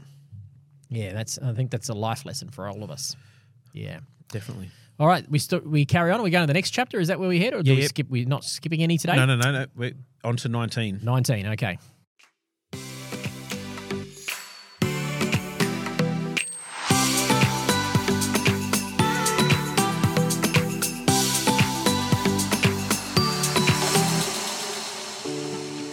Okay, chapter 19, and a familiar phrase comes up as the title for this chapter, and we know how much I love titles. I'm going to keep saying it. Saul tries to kill David. Yes. Well, it's already happened a few times, but it's going to continue to happen. Yep. And it gets stronger and stronger. It's not just a small thing every time that this one, Saul now urged his servants and his son Jonathan to assassinate David. That is the first line. So we've gone from...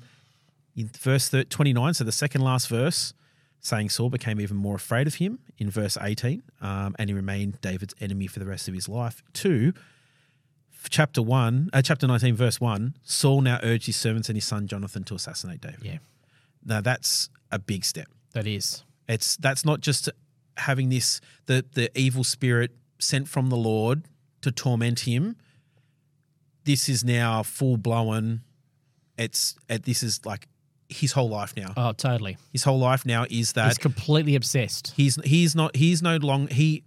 this point, whether he knows it or not, in his mind, he is not thinking or acting or even considering himself to be the king. He is the enemy of David. Yes. That's it. Totally from now on. Yep. Saul seems himself, his title, like you can give yourself powerful ways to give yourself titles in your life. Mm. He's given himself the title of the enemy of David. Yeah. He's not like the king. Like he could be, as we said earlier, he could be so much more focused on doing what's right and doing what's right. King. Yes, exactly. He's now dedicated his life to be the enemy of David. Yeah, and he's dragging his family and friends and everybody into it, and they're all chasing him. We're going to get to that point probably. You know, we're going to get to it probably with Phil in the next episode. He gets to the point where ultimately it's going to lead him to destroy an entire village of priests because, I mean, this is next level destructive violence that began with, I'm a bit jealous about him. I'll keep a close eye on him. Jealous eye. And he didn't deal with that, and it just perpetuated to the point where it just became absolute havoc. And it's crazy is that where you place your eye, what the things that you keep in focus in your life. Yep. That's where you're going to head. Yep. And that will cause destruction on our own hearts. And look, folks, if a desire to sin, you think I'm okay, sin has ramifications in other people's lives. Yep. And that should be enough of a motive. I don't want to destroy my family. Mm. If I do this, I'm going to destroy those around me. That should be enough of a motivation in and of itself to not want to do the wrong thing. Yeah, and someone who I don't ride motorbikes, but someone who does, and fairly regularly, they gave me this analogy, which it's just stuck with me forever. Is that when you are riding any bike, if you're riding just a normal standard BMX or road bike or whatever, all the way through to a motorbike, whatever you're focused on is where you go. Yep. So if you see a pothole coming up on the road and you focus on that pothole, you are hitting that pothole. You've got to go around it, haven't you? You focus on the road ahead and then you can then take in the fact that, okay, well, where I've got to go to avoid that pothole and I'm keeping my that you will be able to then avoid that. And that's what Saul never did. No. And he, as soon as that eye got on David, that ruddy, beautiful eyes, handsome, rugged man, David, or boy at that point and becoming a man, he just couldn't keep his eye off him, but not in a way that was favourable. No, that's right. For anyone. Good call. Okay, so the assassination plot tomorrow morning. So Jonathan came and told him what his father was planning. So it's funny that Jonathan still stands by his father. Mm-hmm. We'll see this through here. And maybe it's a fault of Jonathan because he – as much as you can see the way he loves David, he also loves his father. Yeah, I think that's right. I think he held out a hope that maybe he could convince his dad of the error of his ways, but sadly I think he never did. You could sort of see up until later on where we can see where he says, where David says, look, have a conversation with your father and you come back and tell me. If he responds this way, he's gonna kill me. If not... And that's when the penny drops at that point. So this story is repeated later on when this time around he's heard about it and he wants to protect David. Later on, he maybe things have changed and he thinks that Saul's not doing that anymore. Yeah, Saul's improved. You turn over a leaf. Well, clearly he hadn't done. Yeah, that's a few chapters down the track. Yeah. So, so you must go and hide tomorrow morning. You must go and hide. I'll ask my father to go out. There with me and I'll talk to him about you. Like pretty much I'll just smooth things over. You know, I'll just calm him down. It'll be okay. So he spoke to his father, just gave David a glowing recommendation. And then he said, the king must not sin against his servant David. He's never done anything to harm you. He's always helped you in every way he could. Like it's just this glowing reference. It's a pretty good reference to David, isn't it? Yeah. Like have you forgotten about the time he risked his life with the Philistine giant? Like, he went and he saved not just not just kill the giant, but he saved all of those men from having to fight and you. Yeah, come on, Dad. Come on, like, just, you know, think about it. Come on, Dad, get with the program. And how the Lord brought a great victory to Israel as a result. You're certainly happy about it then. Why would you murder an innocent man like David? There is no reason for that at all. And he seems to have convinced Dad, at least, which is what we do. Sometimes we see the error of our ways, but if we don't deal with the deep issues at the core, we find a dog returns to its vomit. Proverb says a sow that is washed goes back to wallowing in the mud. I think that's what we see here. We see there's part of him. I talked about this on the Sin podcast with Jimmy. There's part of Saul that still wants to do the right thing. He gets this moment where he goes, yeah, I'm being ridiculous here. Yeah, I'm going to – and another time he'll do it too when David talks to him across the ravine and he says, okay, I'm wrong, you're right. Yeah. There's part of him wants to do the right thing, but this sin, this insecurity has attached itself to his sinful nature and it's just dragging him back into this obsessive jealousy time and time again. It's that title that he gave himself as David's enemy. He can't shake free from that. He just can't shake. He can see that, oh, hang on, no, David isn't my – like he goes, oh, no, David did so many good things for me. Okay, I've seen the error in my ways. And then he says, as surely as the Lord lives – David will not be killed. Yeah. And then that title just takes hold of him again. Yep, that's right. Enemy of David, he's back there again. David, and it just comes back again. That's right. So, so Jonathan, it's this cycle. Jonathan then said, you're all good. War broke out again. David led the troops against the Philistines. It all looks like it's going well again. Yep. And then Saul singing home with a spear in hand, tormenting spirit comes from the Lord. And then suddenly, bang, he goes. He tries to go again.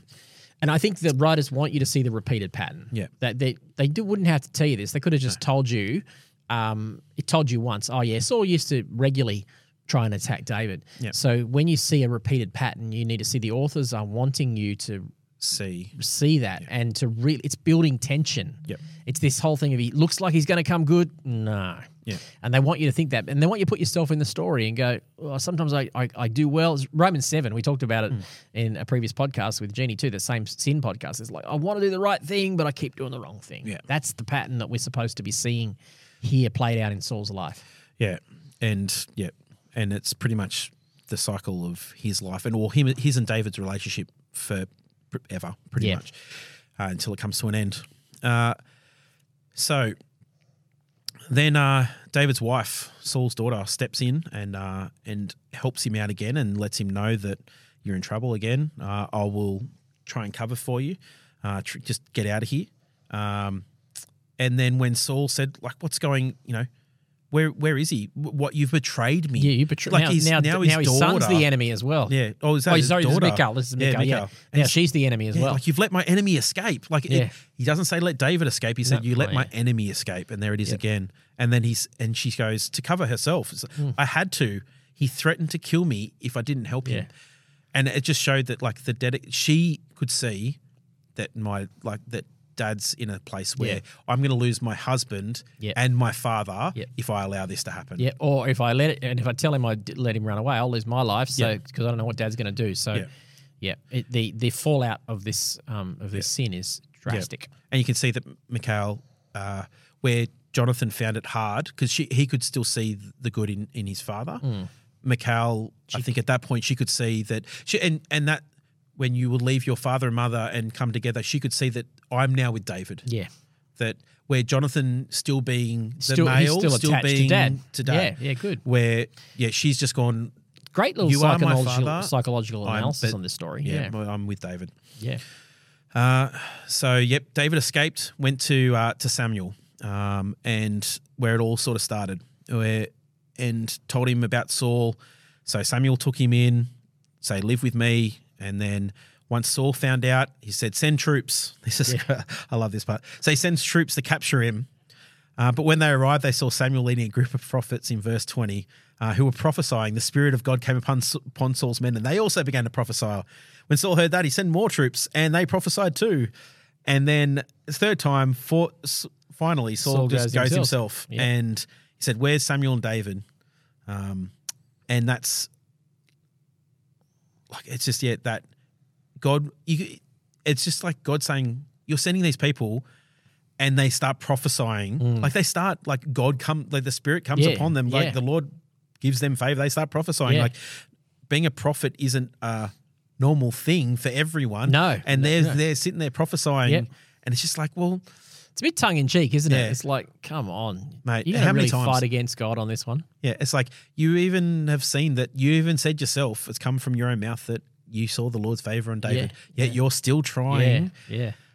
So that's – and then, so, and then David – and then Saul ends up prophesying. And let me just draw attention to what prophesying means there. Yeah. Because you're thinking, hang on, he's laying ground naked all day and night. You know, you think, oh, that's not what prophets are supposed to do in our time.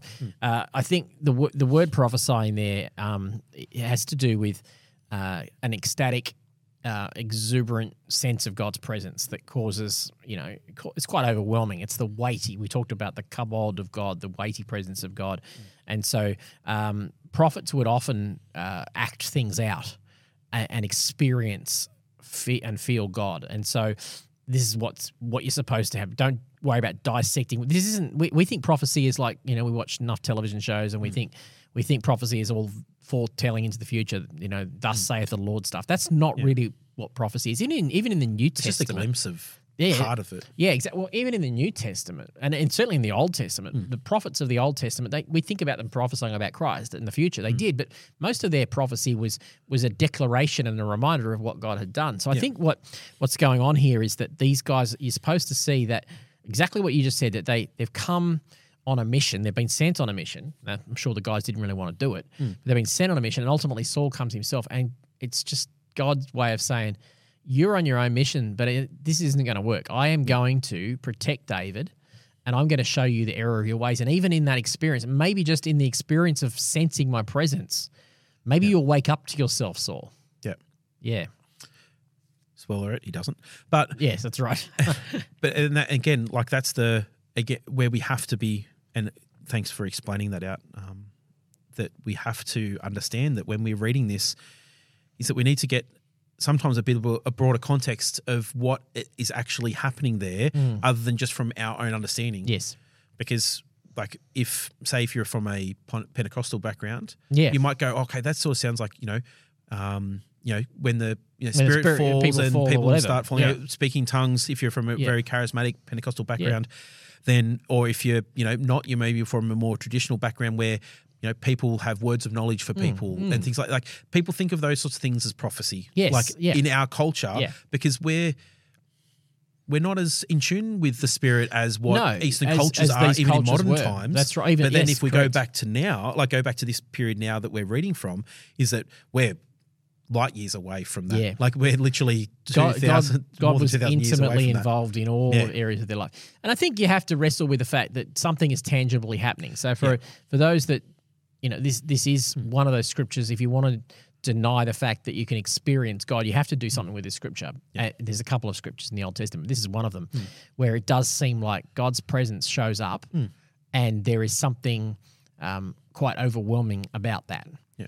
And I think I can read into that is, I've experienced that. It doesn't mean that it's always like that, but I can experience where I feel like I'm on my knees or I'm on the ground and I'm overwhelmed by the presence of God.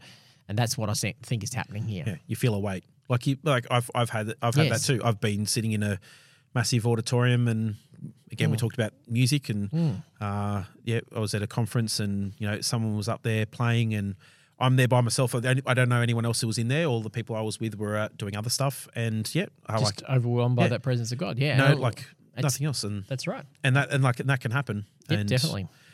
Yeah, and I think that's that example of that. There was this. It was just this. God's here, like I'm going to show you what is actually happening here. Like they're prophesying, they're feeling this weight of God. It's just like, well, why would God be showing up here, right now? Why is he doing it? It's not as much of what he's doing in that moment. It's why is he doing it? It's why he's doing it. Yes, that's right. And he's trying to arrest them from their destructive path that they're on. And they showing that, hey, I've got my favor on David. Yeah. And the story continues. It goes on another chapter. So let's continue with this this Saul pursuing David narrative. Yep.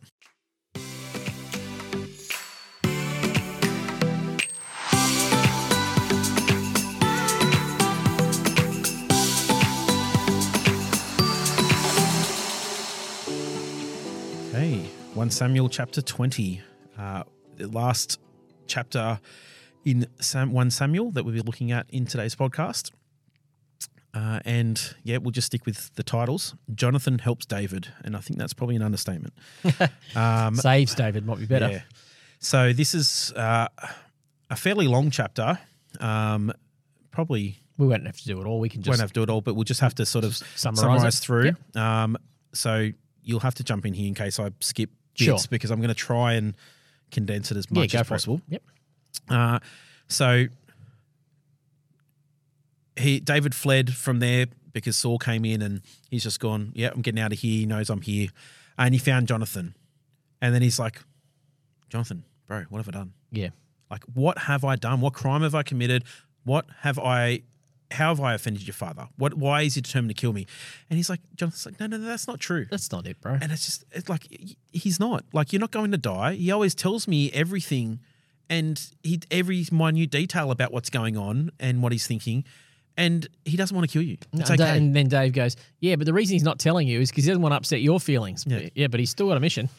So that's you can see that tension that Jonathan is holding there is that at this point, he's probably a step away from understanding the truth. And we'll find that out as we go forward. But he's still holding on to that glimmer of hope. Glimmer of hope that his father is the man that I know him to be. Yeah, or who he was. Yep, that's right. Who he could be. Yep. But and the fact that Saul wasn't bad right at the beginning. I mean, he did have God's favour. Yes, exactly. And he in his first couple of early encounters as king, he did pretty well. Yeah. But he just perpetuated downwards because of his insecurity. Yeah. And so, so David's like, okay, we've got the new moon festival coming up. You know that it's a big occasion. I will be sitting there. My seat will be vacant if I'm not there. Yep. So here's the test. Yeah, let's check it out. Let's check it out and see. Let's see. Like, if what you're saying about your father is true that he doesn't want to, I'm happy to wear that, David says. I'm happy to be wrong. Yep. I'm just trusting with what's been in front of me so far. Yeah. But I'm happy to be wrong. But Jonathan, you have to understand that you may be wrong here at this point. That's right. So he's like, okay. And Jonathan agrees. So they set up a little thing of – okay, at the dinner, when your father notices that I'm not there and he asks why, and go and tell him, let me find Dad basically called me back to Bethlehem for a special party. For a special feast or whatever. My brothers wouldn't let me not be there and all that sort of stuff. And if he responds with, okay, cool, no worries, then he'll understand that, then you know that he doesn't want to kill me. But if he rises up in anger and you know that... He's after me. Yep, that's right. And so they said, okay, and then Jonathan comes up with this elaborate thing with, I'm going to shoot arrows out, and if I tell him, I'm going to take an armor bearer with me, a little page boy. And then when I shoot the arrows and he gets there and I say, come back, that's my word to you that it's safe to come. If I say, no, keep going further, then that's me telling you, you've got to go, you've got to run, you've got to leave. So the plan. So the first day, Saul's like, maybe David was ceremonially unclean. That's why he's not here today. He's doing the right thing. Day two rolls around of this feast, this festival, and he's like, still not here. Still not here. What's going on? And this is where you can see the fear is just like ramping up. And so he's like, why hasn't – he doesn't even call him David. The son of Jesse. Why hasn't the son of Jesse been here for a meal either yesterday or today? Jonathan replied, David earnestly asked me if he could go to Bethlehem. Please, and he said, please let me go, for we're having a family sacrifice. My brothers demand that I be there, so let me go see my family, and that's why he isn't here at the king's table. And as you guessed it, from the cycle that's been having so far, Saul boiled with rage at Jonathan. I'm reading the Bible. NLT, so is it you reading? I'm reading the NLT. NLT. You stupid son of a whore. He swore at him. Do you think I do not know that you want him to be king in your place? Shaming yourself and your mother, who he just called a whore. Doesn't say a lot for him, does it? As long as that son of Jesse is alive, you'll never be king. Now go and get him so I can kill him. And then Jonathan asks, but why should he be put to death?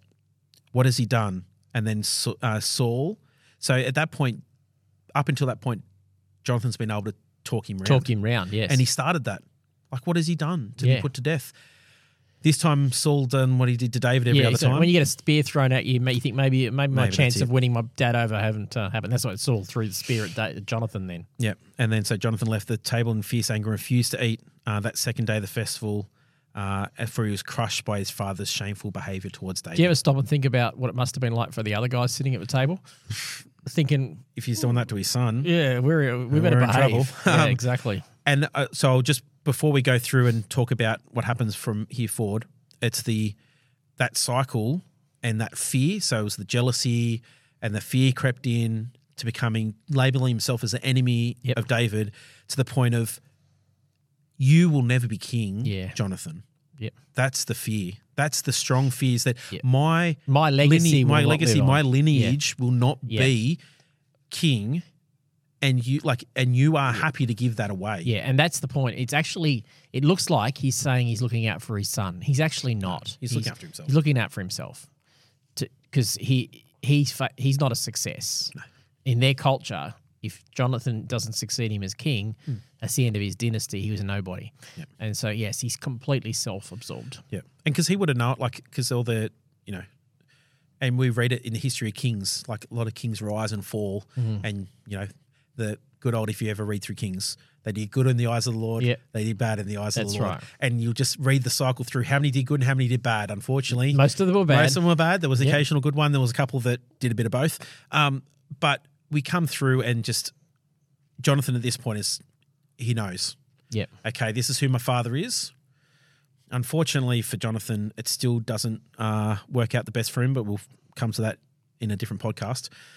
But Jonathan goes out and does what he agreed, goes out into the field, shoots the arrows, and sends the signal to let Dave know. Dad's not on your side. You were right. Yeah, you need to go. And then, even though they did this fancy, elaborate signal, they still embraced each other. So that was weird. Like, why? Yeah. Just walk out into the field and tell him. Why not go and tell him anyway? But I think the depth of pain. Yeah, I think it's just they know that they're potentially never going to see each other again. That's right. Yeah, he's going to have to leave country. Yeah, so... Jonathan said to David, "Go in peace, for we have sworn loyalty to each other in the Lord's name. The Lord is the witness of a bond between us and our children forever." So it's not just this bond that they have. This is something that he's like, our children will hold.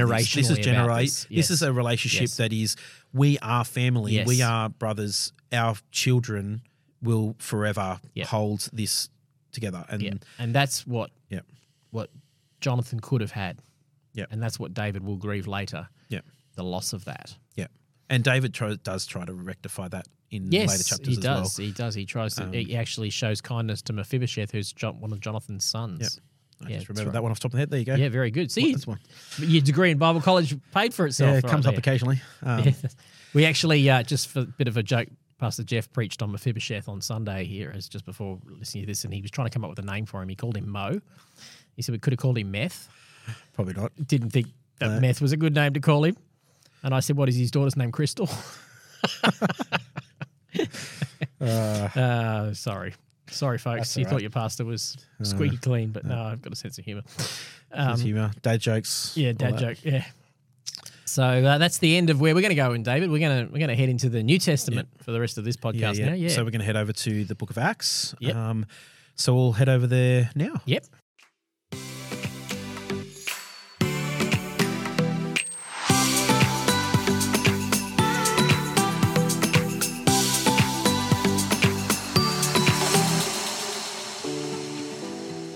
Here we go.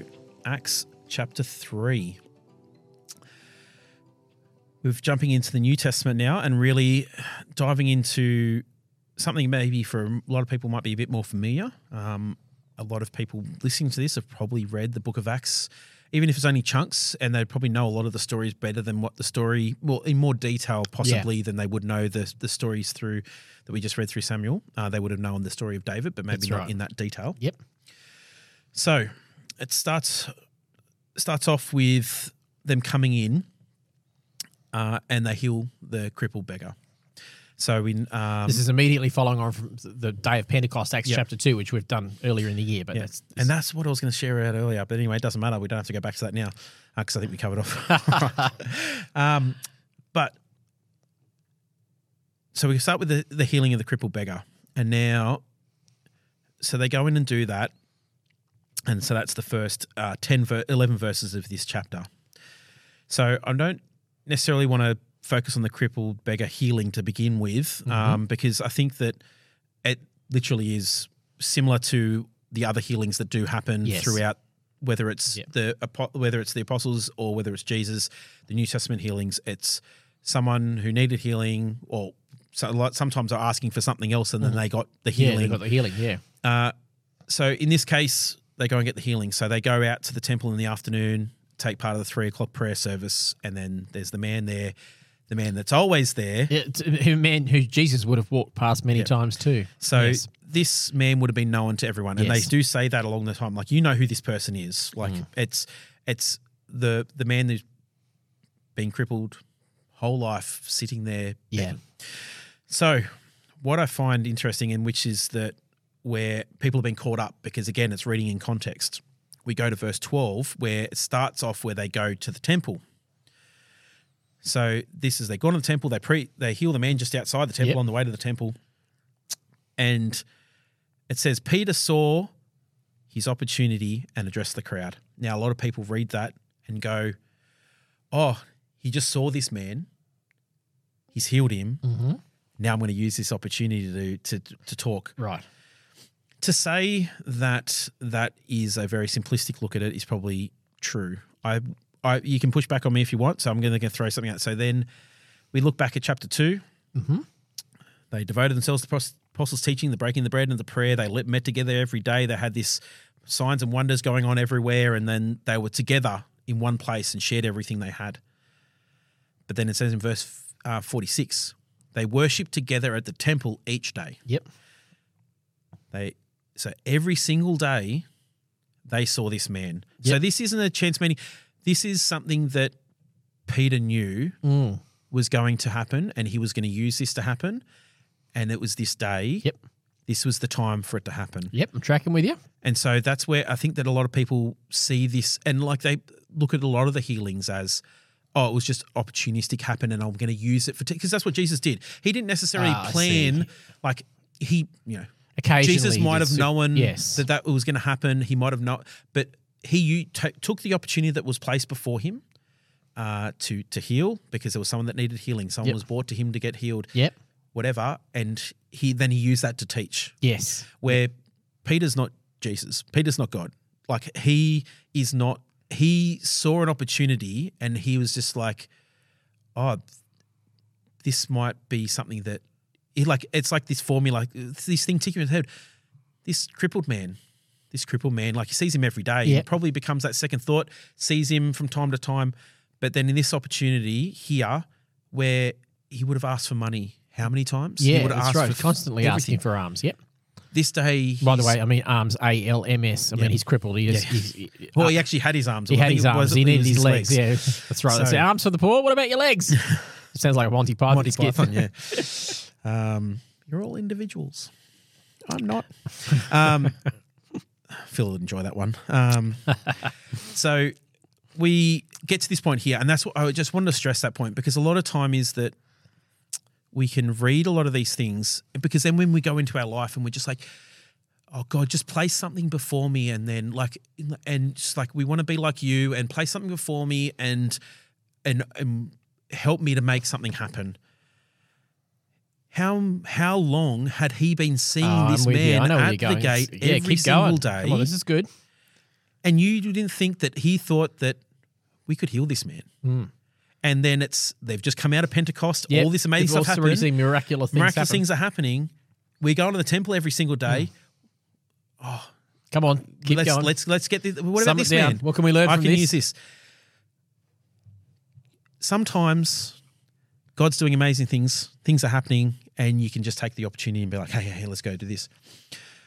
He would have known for a long time, this man, we can do something with this man. Yep. There's a plan. There's something. It's not a spontaneous spur of the moment. No. I'm going to heal. I'm going to, God, let's do something together. Let's heal this person. It's, I've got an idea here that's been brewing and I'm pretty sure it's from you. Yep. There's going to be an opportunity come forward. And I'll be ready. And I'm ready for that opportunity. Yep. And it's not a, it's like, God, I'm ready for any opportunity. Yeah. I'm ready for this opportunity. Yes. This is going to happen. He has targeted his faith. It's like the woman, this is so good, Jimmy. It's like the woman who goes, if I can just touch the hem. She knew. Yep. She was focused on, all I had to do was touch and it will happen. She had that faith. And then, and Peter here is like, we're going to heal this man and something's going to happen. Yeah.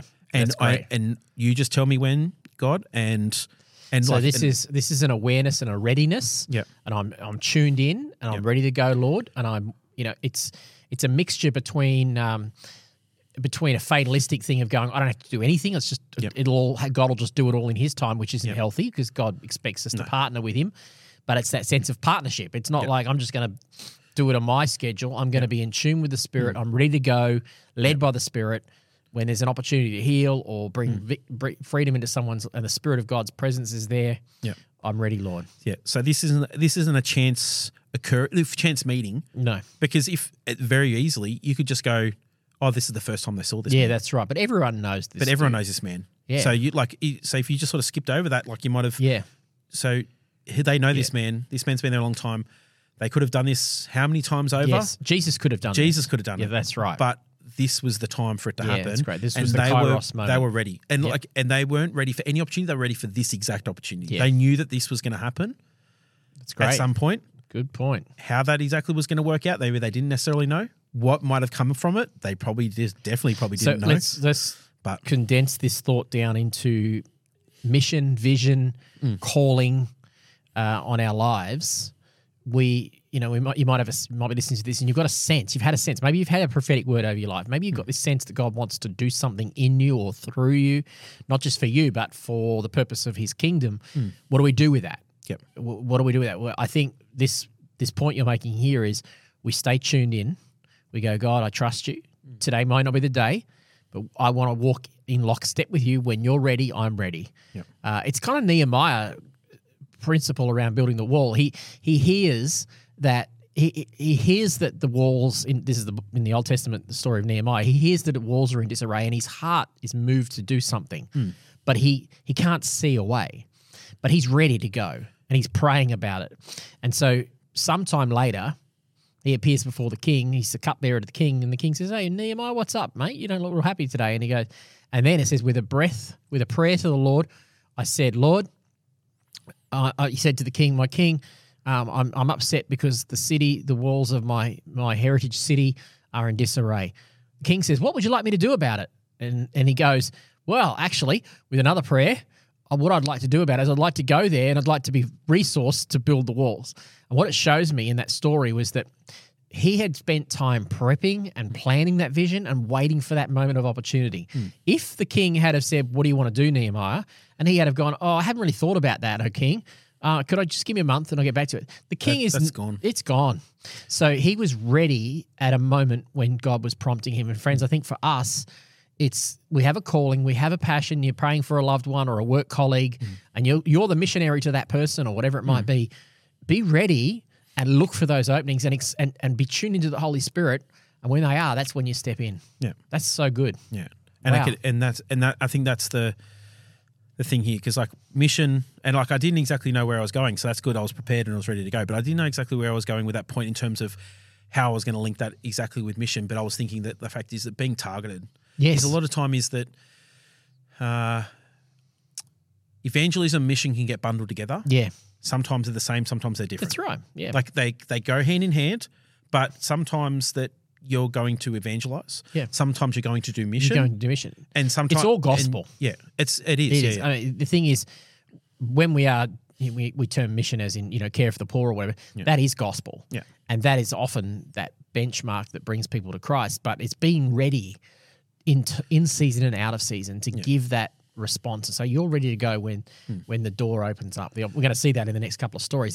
There's moments that God opens the door on the Ethiopian and Saul, and we're going to see that. It's just being tuned in enough to the Lord to know when to go and also when not to go. I mean, if you're praying for an extended family member and you're at a party with them, sometimes it's not the right season. Sometimes it's just like you have to walk past the crippled man because he's not ready. She's not ready at that point.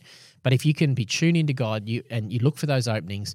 You see, he looked down at him. He saw that he had. There's another story where Paul says he looked at the man and he saw that he had faith to be healed. Bang. So it's that partnership arrangement with God. That's how we do mission, and to do that is actually less confronting, but it's also, I think, except for the few people in the world who are just natural evangelists who talk to anybody about Jesus and it somehow works. I'm not one of those people. No, and I get intimidated by that.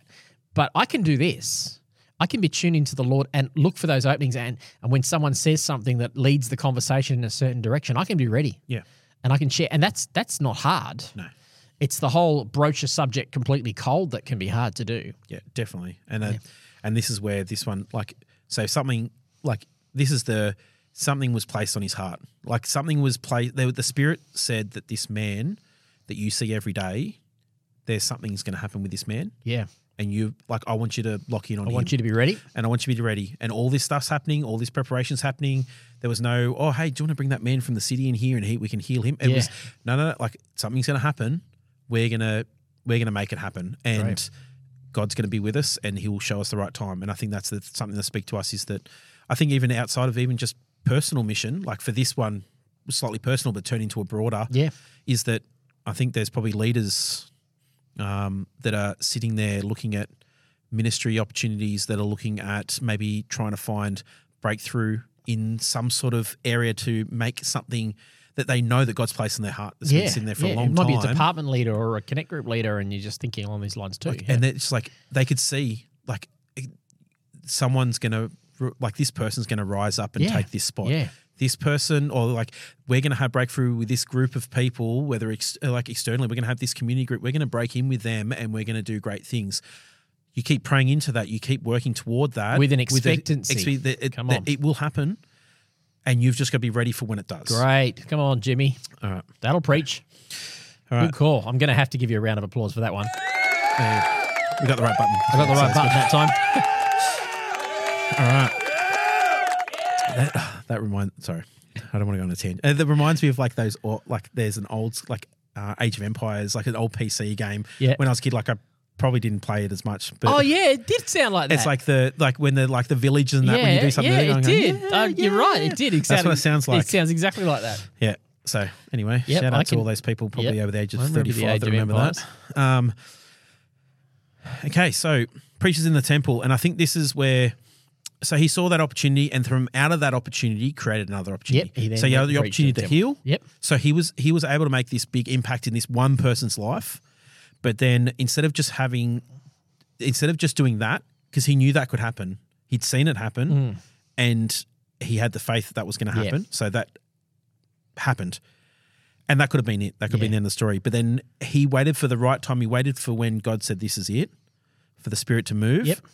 And then he saw the opportunity that, okay, this is why. It was so much more than just healing this man. It was healing that man, but it was more than that. Yeah. That was the healing of this man was the catalyst to do something more. Yes, great. Yep. And then, and I think that sometimes is that we can focus. Sometimes we want to do the more, but we realize that we have to do the first thing. Do the thing that's in front of you. Yep. We want to go and preach to the multitudes overseas, but we won't talk to our neighbour. Yep. We won't reach out and show love to them. Yes, that's great. For anyone with kids, seen Frozen 2, the... just do the next right thing. The next right thing. That's right. My daughter will listen back to one day and go, Dad, what are you talking about that for? Anyway, she's only 2.5. I know we've had plenty of references, Bluey references and all kinds of things on this show. Oh, Bluey. Okay, we won't go Bluey. I love Bluey. I love Bluey. That cricket episode is the best ever. If you wanted to get the essence and the spirit of cricket ever, even if you've never liked cricket or understood cricket, just watch that. That's cricket in a nutshell. The irony of it was released just prior to the stumping incident. It was just funny. Okay, we're not going to have this. Anyway, let's not go down to sporting analogies right now. This is not a sporting podcast or a Blue or kids program podcast. Okay, so Peter preaches. Do you want to give a summary, Rowan, of what he is saying here in this sermon? Yeah, sure. So it's probably quite similar to an abbreviated version of what we're going to see Stephen do in chapter 7 as well. He's preaching to Jewish people who know the scriptures. These people are raised on it. And so he's appealing to them as to them to see Jesus as their Jewish Messiah, the one they've been waiting for. So what he does is he begins to unpack some of the history of the story. So his intention is to get them on board with him. Yeah.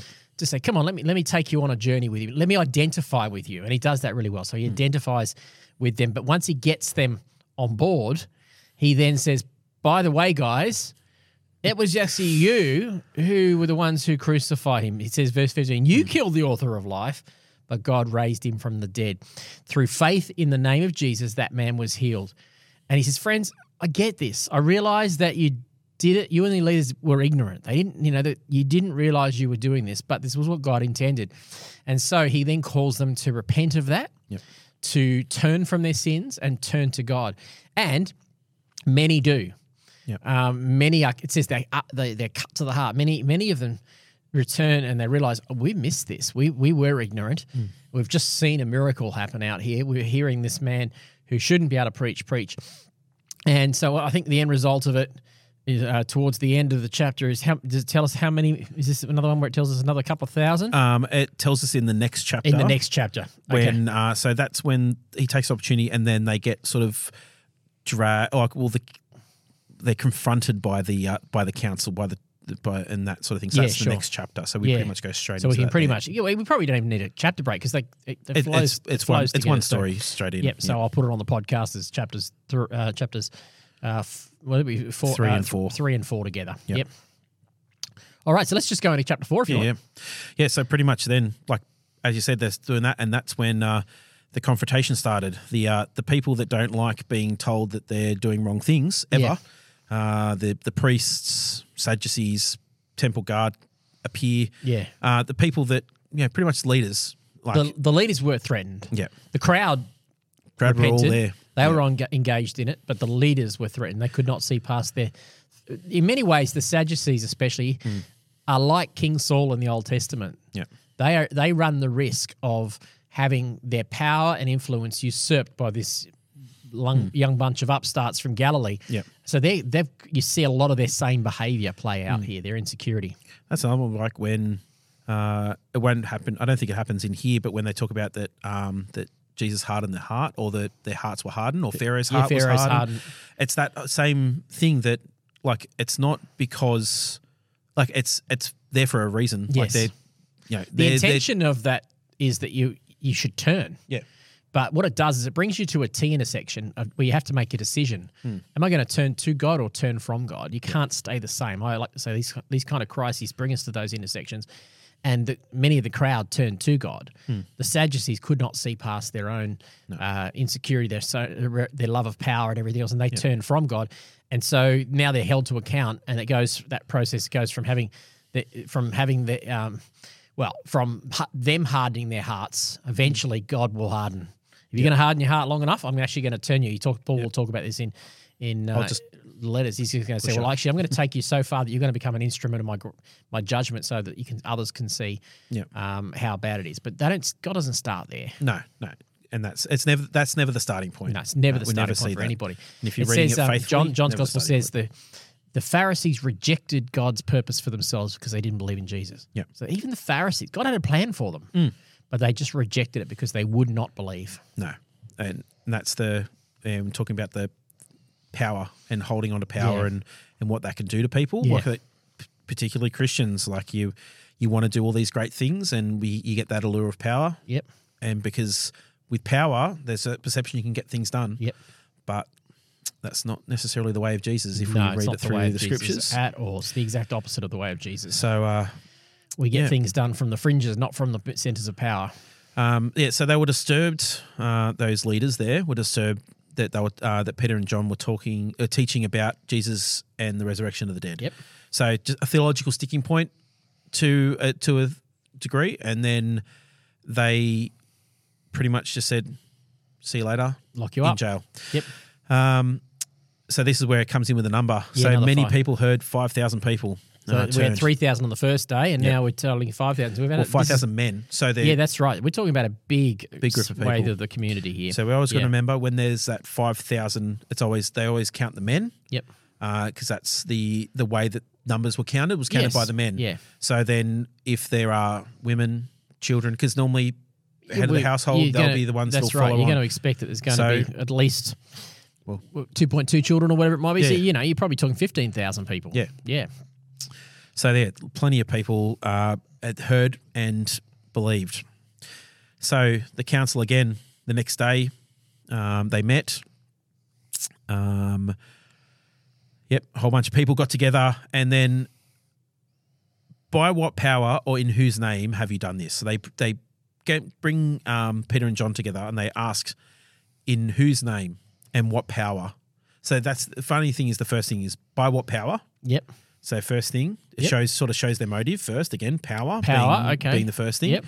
Whose name is second. So then by what power and then in whose name. So if you say maybe by the right power – but then say the wrong name. It's like that filtering system. Yeah, okay, gotcha. They've got their categories of which you've got to fall. So first, Yahweh. Yep, fair enough. Okay, cool, Yahweh. Okay. Second off. The name of Jesus.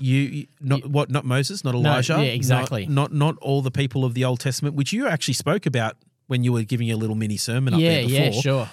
Not those, but Jesus. You're not claiming, you're claiming this upstart Jesus. Yeah. No, that's right.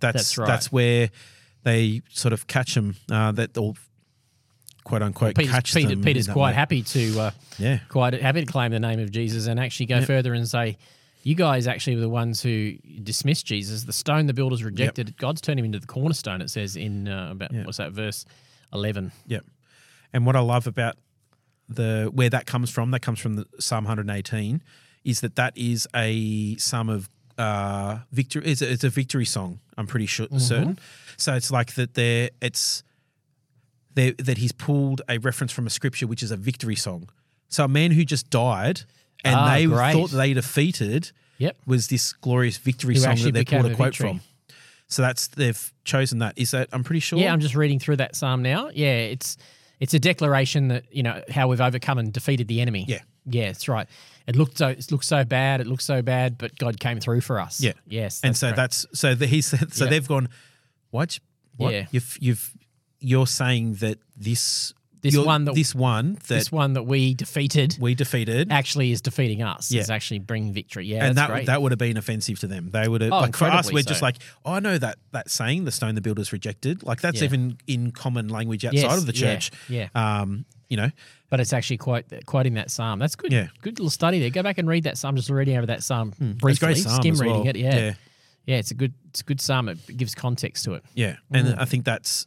And it's just like that. Another the richness of Scripture. I think that too often is that we forget because we're so used to reading. All our modern reading is just flat. Like unless you're reading into deep articles and whether theological or scientific, like where there's deep meaning inside all the things and how things relate, that you don't read the book because we read the book as story. Yeah. But story with meaning is sort of how a lot of Christians are probably taught to read it. Yep.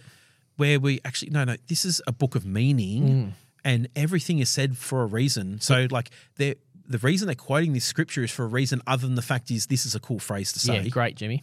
It's, well, where did this actual phrase come from? Yeah, because it's loading up a whole lot of this is all memory. This is them, like, so it's like when you hear someone say a quote from a movie, you're like, oh, I know what movie that's from. That's right. I know what that was part of. Ha, that's funny. Yeah. And then this is like, I know what quote that's from. That's from Psalm, the Book of the Psalms. This is the scroll, 118 or whatever Psalm 118, whatever. And they're like, you're saying that this is this victory, like that's they've overcome, through death. Through death, they've overcome victory. Like that's for them, they just started going. Yeah, the light's gone on. I don't like what you're saying here. Yeah, that's right. This is like you're coming against us now. Yep, this is an attack, and then this is where they sort of. And so they basically, in the end,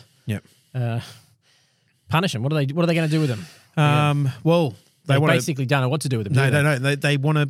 Well, they know that they want to get them. They want to get them, but get rid of them. They're worried about the crowds. So we cannot stop. We cannot stop telling everyone about what we have seen, pretty much what they've said. So they pretty much said, do you think that we're going to, that God wants us to obey you? Yep. Like they said, like, you can't go keep telling people about this Jesus character, pretty much. You can't keep sharing this story. Said like, we cannot stop telling everyone about what we've seen and heard. That's right. So this is a case of what you'd call civil disobedience. This is where the authorities do something that is against their conscience as followers of Christ. Now, that's not any one size fits all. Some people will consider some things as against their conscience and others won't. But in this case, yep. You know, if they're being told you cannot tell anyone about Jesus, then they're going to go, well, we're not going to stop doing that. Yep. But the way they do civil disobedience, it's not uncivil disobedience. No. It's not like, well, we're just going to go around and launch terrorist warfare against the Sadducees and and take them down through a militia group. Yeah. No, we are going to put our lives on the line to preach God's word because we believe it's worth doing, and they do it through this civil disobedience. They're just going to do it, and they're prepared for the consequences that will come by doing that. They understand there's consequences. But they're going around, like the consequences against them are violent. It's death. That's right. Instead of them being the instigators of violence, they are prepared to receive violence against them in order to be able to continue to preach. It's the flip side in which we a lot of times see civil disobedience that we're going to, like a lot of time, like say protests, like a lot of civil protests, a lot of those things happen, but it's like, you know, it's when those protests turn into violent. Then they are not. It's not civil disobedience anymore. It's no longer civil disobedience. No. Martin Luther King was big on this. Is that at times during the 60s when the whole African American protests were happening and so on, there were times when they got violent. But Martin Luther King consistently came out and said, "That's not what we do. Not us." No. Yeah. And Rosa Parks, she sat on that bus and she just wasn't going to get up. Yeah. That's civil disobedience. And she was prepared for the consequences. And I think that's what you see here. That belief was deeply rooted in theology like this, which is we're not going to be silenced, but we understand that there will be consequences if we do this. And we won't fight against, we're not going to fight against the consequences. We realize that we'll actually Christ will be honored by the way we suffer in the consequences. So in this instance, though, that the council threatened them further, but then they realised, hang on, we probably can't do anything because there's now there's 15,000 people sitting outside that are waiting for them to come out and either keep talking or to leave. Yep. And we don't have the ability to stop a riot. No, so let them go. Because it's even said, for everyone was praising God for this miraculous sign, the healing of a man who'd been lame for 40 years, more than 40 years. It's pretty substantial, isn't it? So like it's pretty much it'd be almost the whole townships knew that man. So there's like you can't deny that. No. And so that's where like, okay, well, we can't sort of do anything here. So they let him go. And then they're going to go into, just for the sake of time, they're going to go into back home again to the team, and they're going to pray with them. They're going to go back and pray. And, they're not – this is one of the things they go to God with the problem, not they've been told to keep quiet and whatever.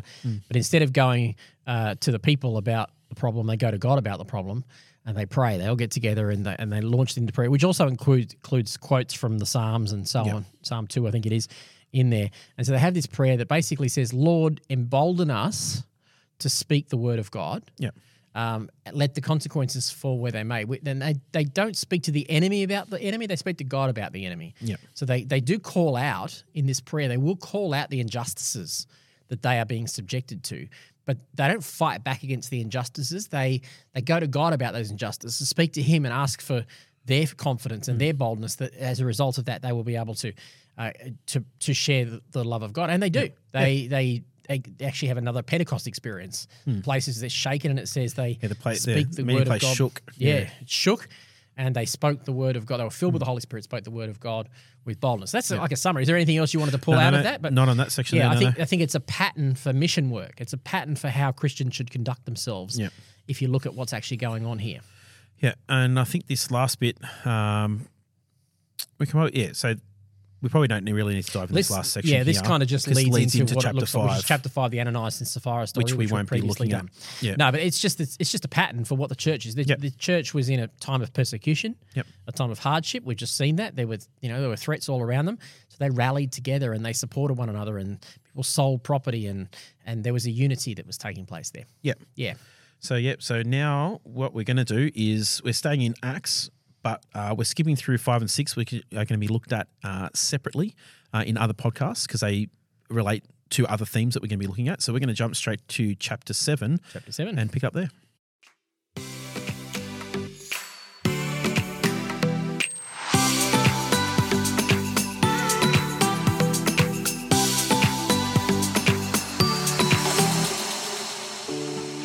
All right, here we go, chapter 7. Jumping forward a couple of chapters, as we said. So in the 7, and we are at Stephen. So Stephen in the previous chapter is arrested, and we pretty much pick it up in chapter 7 where he's addressing the council. Yeah, so he'd been arrested for preaching. Yeah. Yeah, which is what we were talking about. And then pretty much he's going to preach again. So pretty much what we spoke about before with Peter and John. Where they were preaching before the leaders, yep. Leaders and before the group of people that were there after. When he saw that opportunity, he preached. Yep. And then he preached again to the council and then had their disagreement and went on their way. This is where Stephen comes in chapter 7. He's doing the same thing. He's emboldened by the and he's just out there and preaching. And he's addressing the council. Pretty much they've pulled him in. They're like, we don't want another repeat of what happened before. Now, Stephen wasn't one of the disciples, and he one of the 12 disciples, and he wasn't one of the leaders, quote unquote. Mm. He'd been appointed as a deacon. He'd been appointed. Basically, his job was to help officiate and coordinate the distribution of that money we were talking about, that wealth and that food. Wasn't it to like he was look after the orphans and the widows? Exactly. And that sort of so those that were exactly that was what he was put along with a few others. He was put in charge of that. So he was like an administrative leader coordinator. Yeah. So he's just overcome here. He's just had to share the word, so obviously God has emboldened him to share here. And before the council, and pretty much he goes through and pretty much just gives a summation of the gospel of the whole Old Testament and where everything sort of relates into each other. And so pretty much what we're going to say here is if you want to have an understanding of an overview of the Old Testament, jump to chapter 7. Yeah, Acts 7 is a good place to get an overview. Yeah. It's a long story, which, yes, if we got into it and read it, we'd be here for a while. What will you pull out of it? I mean, it's the entire Old Testament summarised in a 5-minute narrative. This podcast would be exactly, yeah. You'd have to basically summarise the whole Old Testament. Yeah. So, but it's a good starting point to go in and then go, oh, that's interesting. I didn't know that part of the story. Hmm. So it helps you understand the chronology of the story, fit things together. You'll recognise some characters. If you don't recognise a character, go, oh, Joseph, I don't know anything about Joseph. Who's he? Yep. And you can then use this as a launch pad to go back into the Old Testament and get a better understanding of the Old Testament. And I like to think that the New Testament comes to life to the degree that we really do understand the Old Testament. You can understand the basics of faith in the New Testament, but it's so much richer when you understand that it grew out of a culture and a history and a faith. And so to understand that is helpful. Acts 7 is a great place to go. And like as we said earlier, where we have, and we were talking in Samuel, that the base is important, where our base is. And the base of the New Testament is the Old Testament. That's right. Everything from the New Testament, all of Jesus' teachings, all of the things that the apostles say, do, and all their understanding and what they relate back to is the Old Testament. Yep. And this is the New Testament is the outworking of the Old Testament by Jesus and the disciples. That's right. So this is important. So I know a lot of people, and I have at times, particularly when I was a younger Christian, had trouble really grasping the Old Testament. And it wasn't until I was a little bit older, and probably until I went to Bible college, where I had the opportunity to unpack sort of what I knew and read. Do an Old Testament survey kind of course. Yes. And so... And I know that not everyone has the opportunity to do that, and that's why that you have leaders and you can listen to podcasts and things like Bible Project. Like they can unpack all this stuff really well for you. In a 5-minute video. Yeah. But this is really important here is that this is an opportunity to do – because sometimes they can be really helpful, but to really get a grasp yourself, sometimes it's good to do it yourself. And so sit down, reach out, even if you've with a connect group, a small group, a Bible study, gathering group, whatever, or just some mates – sit down and have and go. Do you guys know much about the Old Testament? Because I don't, or I want to see if I actually have a good understanding. So let's go to Acts 7. Acts 7, read over, and we can jump back and forth. And you've got some time there to go through that. I encourage you because it just then gives you a great understanding. Like things like that, understanding that psalm where they pull that from, was because of understanding the Old Testament and how to read and what they're about. That's right. It all links together. So that's great, Jimmy. A good thing to do. So So Chapter he goes 7. And preaches this whole story, and then he turns it back, the same way Peter and John tells them a story, gets them on board with it, and then he basically says you guys are the criminals. You guys did this. You deliberately disobeyed God's law, even though you received it. You and stubborn it says people. Verse 54, you stubborn, rebellious, stiff-necked people. Yes, he does. He has some pretty nice things to say, not nice things to say. Verse 54, the Jewish leaders were infuriated by Stephen's accusation. And they shook their fists at him in rage. I just see the picture. I think of Abe Simpson and the old man waving his hand in the cloud sort of thing. Like it's like you're fighting against someone who, you know, is just pretty much telling you you're wrong and you have no idea. Mm-hmm. But Stephen, full of the Holy Spirit, gazed steadily into heaven and saw the glory of God, and he saw Jesus standing there. What a picture. Yeah. And he said, look, I see the heavens open and the Son of Man standing at God's right hand. That made him even more infuriated. They put their hands in over their ears and started going, ah! Yeah, no. Dragged him out of the city, and they began to stone him, not with marijuana, but with actual rocks. Yeah. Began to throw rocks at him. Yeah. Yep. Not a good, and that's the, it's the understanding the outcomes of what the mission was for him. And I think that I think we talked about a little bit before, not in when we weren't recording, is that the idea of when we look at mission and that going and sharing the gospel is what we call to do. Say if it's overseas mission, we go and share the gospel, but we, in our context, will be going to do it to say with people with no or very little understanding of Scripture. Yeah, you're not going to shout at them and say, you killed the Messiah, because you stubborn people, no frame of reference. Call them and you betrayed and murdered someone. Yeah. Like you're not going to – you're not there. They have no understanding, so you're going to come from a thing of understanding that they have no understanding. Yeah, great. And you're going to come and to teach and to love and to show. Yeah. So what I'll often see is this, you know, mentality that when we do mission or evangelism, that somehow we almost have to point fingers at the filthy heathen out there. Yep. You're all like that. That we need to realize that when you see scriptures like this, Peter and John doing that, Stephen doing that, they are doing that to the religious elite. Mm. They are doing it to the one. It's like Jesus himself withheld his strongest, most violent, or not violent, strongest complaint for the religious elite, the people who should have known how to represent God well, and they weren't.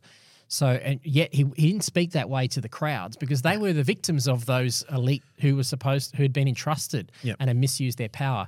That's what Stephen's doing. He's speaking here against people who have misused their power. If anything, in any context, this type of preaching should be reserved for Christian leaders, or by extension, churches like the church in Laodicea who completely missed the point. Yep. And Jesus is going to spew out of my mouth. I mean, that those sorts of words are supposed to be reserved. That style is for those who have been entrusted with the authority and have abused it.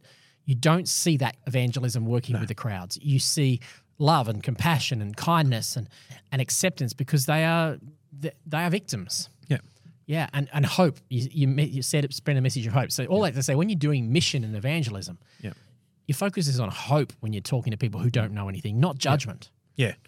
And because you can't condemn people for things that they don't know. They don't know. And even Jesus says that. Yeah. If you were guilty of sin, if you were blind, you wouldn't be guilty of sin. He's talking about them, talking to the Pharisees.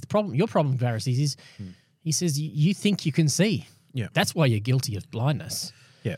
That's why you're guilty of sin. So yes, contextually, Stephen has hard words to say, but even then, he's being stoned to death, and he's saying, "Father, do not hold this sin." He's the first martyr, and he says, "Father, do not hold this sin against them." Yeah. So as the first martyr, as the first person to record it at least, to surrender their life and give up their life for the cause of Christ, that's a pattern. Yeah. That he's a man who was so willing to suffer to pay the ultimate price, but still does it and is able to repeat the words of Jesus on the cross, "Father, do not hold this sin against them." This is what suffering for the name of Christ is all about.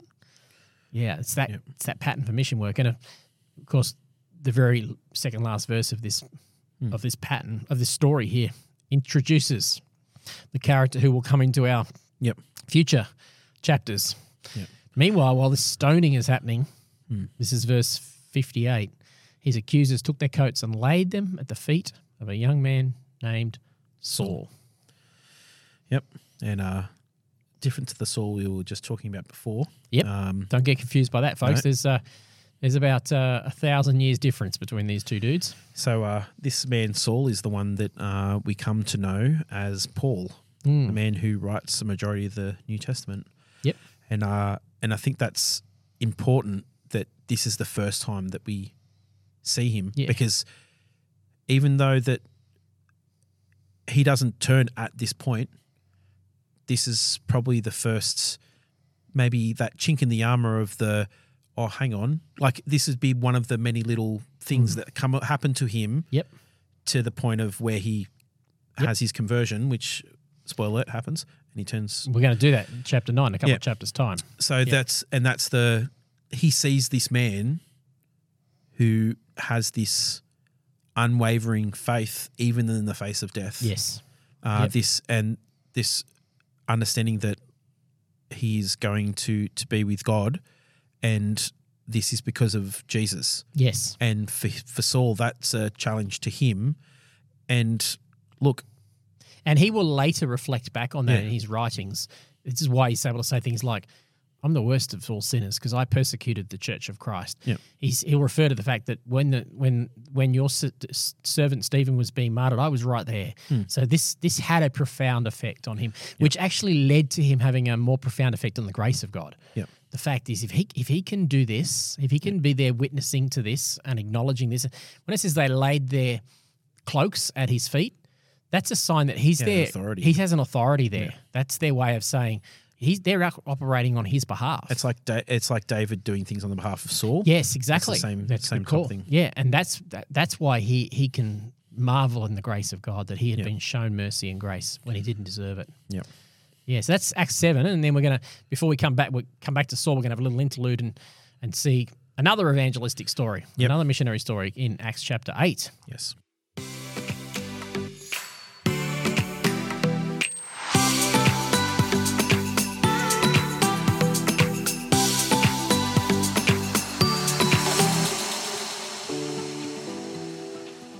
Chapter 8. So we've just come from the... actually, 8 verse 1 kind of belongs with previous what we're doing. Saul was one of the witnesses and he agreed completely to the killing of Stephen, So that's where we just came from. We should have included that with chapter 7. Yeah. And well, if I looked over to my NRSV, it actually does. They just chuck the big 8 in the middle of the sentence. Put the 8, but it makes the flow. Not a good spot to put a split. Obviously, the train of thought now goes on in verse 2, really, doesn't it? Yeah. So verse 2 we start... Actually, you know what? It doesn't even go on in verse 2. No. This is all verse 1. So that shows how bad it is. Like they've split the train of thought halfway through a verse. That really should have been right at that statement should have been tacked at the end of chapter 7. Yep. And halfway through verse 1 should have been where the next train of thought started. And it just shows that like when we look at Scripture is that we're reading it through multiple translations. Yes, that's correct. So that and chapters and verses are being put in while they're after useful. The fact. The problem with them is we end up reducing our scripture to bite-sized snippets and promises. And there's a good move in the church at the moment to return back to what Paul says to Timothy, devote yourself to the public reading of scripture. There's actually a move towards going back and reading large portions of scripture in church, which is how they did it. Yeah. Phoebe went to Rome and she read the scripture and then they would talk about it. Yep. So what we do here is what we're doing. Church should be doing. You know, that's maybe we have to do a live podcast one day. Yeah, maybe so. This gives us this is part of why we're doing this. We're doing large swathes of scripture that we discuss as we go. Yeah. So, chapter 8, we jump in, and then if we're looking at in terms of mission, so the first up is persecution comes, and it scatters the believers. So, it just says a great wave of persecution began that day. So and I think that's probably why they put it together is because it's alluding to the same day that Saul that Saul was there and that Stephen got that was the beginning of a significant persecution. Persecution started from that day. They're like these Jesus followers. They're a menace. They're a threat. Yep. We've got to get rid of them. Yep. Let's just break it. Look, and they're way to do it, and unfortunately is power and violence. Yep. But even the power and violence is used by God. Yep. See, this is, you know, it began sweeping over Jerusalem, and all the believers were scattered throughout the regions of Judea and Samaria. And you should go... And the ends of the earth. Yeah, exactly. That's my point. You should go, where have I heard that before? Hang on. That was 6 chapters ago when Jesus was still around. He said, you will be my witnesses in Judea and Samaria and the ends of the earth. They should have, but they stayed put in Jerusalem. They stayed comfortable in Jerusalem. And sometimes it takes persecution to allow God's ultimate purpose to be fulfilled. So don't, you know, hardship will actually fulfill God's plan in your life if you let it. Yeah, being comfortable doesn't always align with what God wants. That's right. Yep. You've got to get out of the nest sometimes. Yep. And sometimes, being comfortable is probably sends you the wrong way. Yeah, come on. So, which is back to what I said about Laodicea. If you read the story of the church in Laodicea in Revelation, you realize that was their problem. They were comfort. So, yeah, and then here, verse 3, but Saul was going everywhere to destroy the church. So this is Saul again. Like, this is the man that becomes Paul that writes the whole New Testament. Isn't it interesting? He sounds like the church. He sounds like old Saul, doesn't he? Yeah. It seems like Saul pursuing David. Look, and I think it's it's like it's written that way. And I have it. Oh, I don't know if it's in one of the chapters in here in Acts that we read. It actually references back to Samuel. I think it might be with Peter and John when they're talking that they actually reference that passage. Do they? They referenced back to Samuel and his. And so it's just like it's interesting to say that they reference that there, and then we're looking at Saul. Yeah, very much, you know, same name. At this point, he's the namesake of his predecessor, very much so. And I'd say that, and he's from the same tribe. Yeah, he's the Benjamite of Benjamites. He calls himself, which is where Saul came from. And just that statement. Yeah. But Saul was going everywhere to destroy the church. He went from house to house, dragging out both men and women. Doesn't that sound like Saul pursuing David? Yeah, it's just oh my goodness, going everywhere. Yeah. Look, at least. At that point, what Saul was doing, he was throwing them in prison. So didn't go to the extent of that. And I think that's probably the thing is that he probably saw the challenge to his beliefs, his power, his understanding get challenged. Yep. And his envy, his jealous eyes sort of started wandering onto these Christ followers, the followers of Jesus, and said, look, let's get in there and get him out of there. Yep.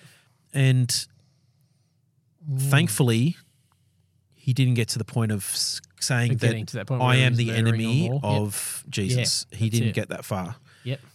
Thankfully. So that's what's happening there. And then Philip. And it kind of pauses the narrative and jumps on. So we get Philip preaching in Samaria. So this is now the scattering's happening. So we're just going to see the results of what's happening in one of those scatterings. Yeah. So so he's over in Samaria preaching, like it even said, the people in verse 12, people believe Philip's message of the good news concerning the kingdom of God in the name of Jesus Christ. As a result, many men and women were baptized. Then Simon himself believed and was baptized, and he began following Philip wherever he went. And he was amazed by the signs and miracles that Philip performed. And so it's just like this. This is what was meant to be happening. Yes. And we heard about it happening in that localized thing. It happened at the temple, but that was it. And then it was happening in their rooms together. And then they went and they healed the crippled man. And then suddenly, boom, it started blowing up from there. Yes. But it kind of only ever got as far as Jerusalem until the persecution settled in. And then it went to the next level. And it's funnily enough, it's from an unlikely source. It started from Stephen. Yeah, that's right. And Philip, this dude, he's also one of those seven. Yeah. So he's one of the 7 deacons that was. Yeah. He was one of Stephen's mates. So it's funny that then we're starting hearing about it wasn't the apostles. No, others now. It was the others now that are doing it. So it's not the people that you're expecting to be doing the big things. It's flowing on. The lesson is we all have a part to play in this partnership with bringing the kingdom. You can be the person that makes sure that the widows and the children get fed. Yep. And you can still be going out there and doing amazing things. That's great. So talking about is there anything else in that little narrative before we get to the Ethiopian eunuch? I think it's just worth mentioning this guy Simon a little bit, just quickly, just for the sake of the story. So Simon sees these miracles that Philip's doing, and then Peter, and it's such a revival happening in Samaria. Last time They had a revival in Samaria when Jesus showed up there with the woman at the well in Samaria. So they have a revival. Peter and John come and they get filled with the Holy Spirit. And Simon wants that for himself. So yep. Simon's he's become a believer, but he's captivated by the power. And so he wants the power. Mm. And Jesus and Peter rebukes him for that. So, yep. Fortunately, to Simon's point, he seems to realise his error of his ways and goes, I don't want that. Yep. But yes, how easy it is to be captivated by what we've known. And so, there's a revival happen in Samaria. Mm-hmm. And then the next thing that's going to happen where we're going to go is Philip's, he's actually going to leave Samaria. Samaria is in the north of Israel, probably 2 to 3 days walk north of Jerusalem. And now he's going to be sent way down south, past Jerusalem and down towards Gaza, where we saw the story earlier. So this is probably a week's journey, better part of 5 days walk or something like that to get there. Yeah, so he's going to go the other direction and meet this Ethiopian eunuch. But you read and we'll pull out a few thoughts as we go on this one. Yeah. So, so he met the Ethiopian eunuch. So he was he met the treasurer of Ethiopia. So it's not just any old eunuch. No, this is one of the top dudes. One of the top guys.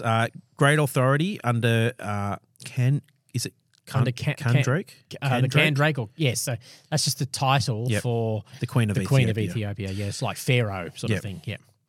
And by Ethiopia here, we probably, it's not necessarily exactly the same, but it's south of Egypt. It's sort of, the Ethiopian region where now we see it as a country and that's a group of people. It's probably a region It was a region, so the eunuch had gone to Jerusalem to worship. So he'd gone in there to worship and was returning, seated in his carriage, and he was reading aloud from the book of the prophet Isaiah. And the Holy Spirit said to Philip, go over and walk beside the carriage. Mm. So here again, Philip, this man that is, just a average guy that got appointed to be a deacon and look after some of the administrative tasks, is now hearing from the Lord to go and do some great things. So he ran over and heard the man reading from Isaiah, and then he asked. So he listened, he put himself in the situation.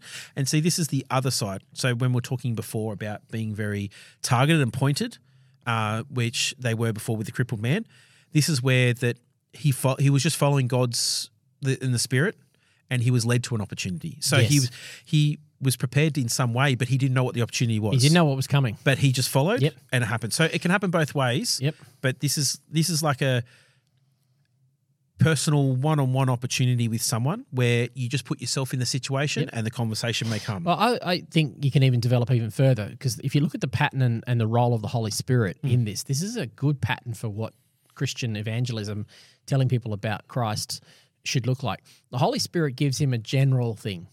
Head south. Yep. Go in that general direction. He's walking down south, following it, not really knowing, but hey, I'm on mission, Lord, whenever. Then the Holy Spirit says, go over and walk alongside the carriage.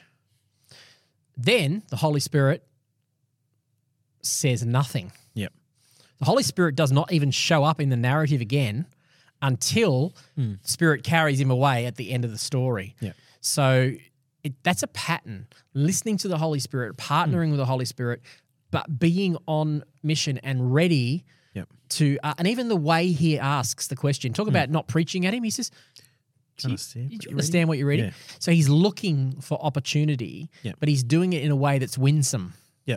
The late Tim Keller talked about, winsomeness. It's an attractive thing when for people who, especially in our world today where people are so anti-church, to be winsome and be engaged in them and interested in them. Hey, can I help you there? Do you understand anything? That's winsome, and it makes a big difference. Yeah. Coming with the posture of service. Yes. Like David. Yep. And being and just coming alongside, not coming as if you have authority and like Saul or the leaders of the time where they would have come across that way. Yep. So the eunuch replied, or the man replied, how can I unless someone instructs me? Mm. And then he open opportunity. Yeah, open opportunity. So all he did was ask a question. Yep. And the response could have been, no, not really, but I'm happy to keep reading. And that might be where it lays. That's right. And I wouldn't think for a moment that Philip would have pushed himself in. You don't see that in the tone of this. He's tuned into the Spirit. He's listening. He's looking for opportunities. Yep. And then when they present themselves, he's ready. Yep. And then so the passage of scripture, so Philip comes into the carriage, so he invites him in pretty much. He urged Philip to come into the carriage. Yeah, so he says, come up and help me. Come up and, like if you know what's going on, come in. And the passage was, he led like a sheep to the slaughter, and as a lamb is silent before the shearers, he did not open his mouth. He was humiliated and received no justice. Who can speak of his descendants? For his life was taken from the earth. A quote from Isaiah 53. Yep. So we've heard that before. We know what that's referring to, do we? Yeah. I think that might be referring to the death of Jesus. Little guy named Jesus. Yeah. Yep, that's right. Only a bit part player in the story. Obviously not. So the eunuch then asks him, tell me, was the prophet talking about him or someone else? So all he's done was he's asked one question. Yeah. And do you understand what you're reading? And then from there, he said, or how can I, unless someone instructs me? And then he's like, come in, and this is a scripture that I'm reading. And then he asks him a question. So all he said so far is, do you understand what you're reading? It's simple as that. It took courage and boldness to ask that question. But it's not obnoxious. Yeah, because someone riding in a carriage is probably someone of some sort of importance. Yeah. So it wasn't just as though there was someone walking down the road or sitting on the back of a donkey or a camel or something like that, or a horse. Come on, that's great. It was someone, he would have known by the fact that it was a carriage. Yep. It would have been someone of authority. Yep. So evangelism and sharing your faith will require boldness. It doesn't need you to be obnoxious. You can, and how do you tell the difference between whether I'm being bold or obnoxious? And some people are prone to obnoxiousness and they need to pull back. Others, like me, probably are prone to the opposite. We need to get a bit bold. And I think the pattern we see in this story is it's okay to ask questions. It's okay to invite conversation. But if you don't sense a readiness and to reciprocate, then just go, just leave it. Okay, I'll wait for another opportunity. This isn't the one. That's totally fine to do that. Because they now know that you are that's right. You've opened the door. Asking a question with them. So you might even be able to say, if they say, no, I'm not interested in that stuff, just say, that's it. It's okay. I'm always here. If you have any questions at any point in the future, feel free to ask me. They haven't been bold or obnoxious doing that. You haven't been obnoxious doing that. You've just been courageous. Yeah. And so from using that scripture as a basis, Philip told him the good news about Jesus. And as they rode along, they came to some water, and the eunuch said, look, there's some water. Why can't I be baptized? So they've been there for a while. So if he's told him a fair chunk of Jesus, if he's got all the way to baptism, they've been riding for a while. Yeah, so they've been having a good old chinwag for a long time and all from one question to the point where he's seen water and it's like, well, why can't I be baptized? The naivety of someone who is fresh in their understanding aren't afraid to ask a question. Because if you were a Christian and you walked up to a leader in your church and be like, oh, can I get baptized today? Yeah. They'd be like, no, we've got to go through course stuff. We've got to do this, that, and the other. And then we've got to organize a day so we have opportunity for other people to come and be baptized. And it's just like, you know. Yeah, the only people seeing this is maybe his entourage that are with him, you know, his soldiers that are keeping him guard or whatever. That's about it. And Philip with, again, not someone of great authority in the – No, he's not a leader. He just went and baptized him. He's a deacon, if you like. Yeah. He's a deacon, yeah. So he again – and then – so they went down the water and baptized. And then they came out of the water. The Spirit of the Lord snatched Philip up straight away. Suddenly he disappeared. Yep. The eunuch never saw him again but went on his way rejoicing. Philip found himself farther north at the town of Azotus. Yep. And he preached the good news there and in every town along the way until he came to Caesarea. Yeah. So what I want you to see in this story is this is a significant supernatural encounter. Mm. There's only a few. Well, we're about to see the next one in chapter 9. Two significant supernatural evangelism encounters. And in both of these stories, you're going to see that God still uses people to tell people about himself. Yeah. So he could have – if this guy's hungry, I mean, he's supernaturally taken Peter there. He's supernaturally spoken to Philip. He supernaturally takes Philip away. Mm. There's some spiritual stuff happening.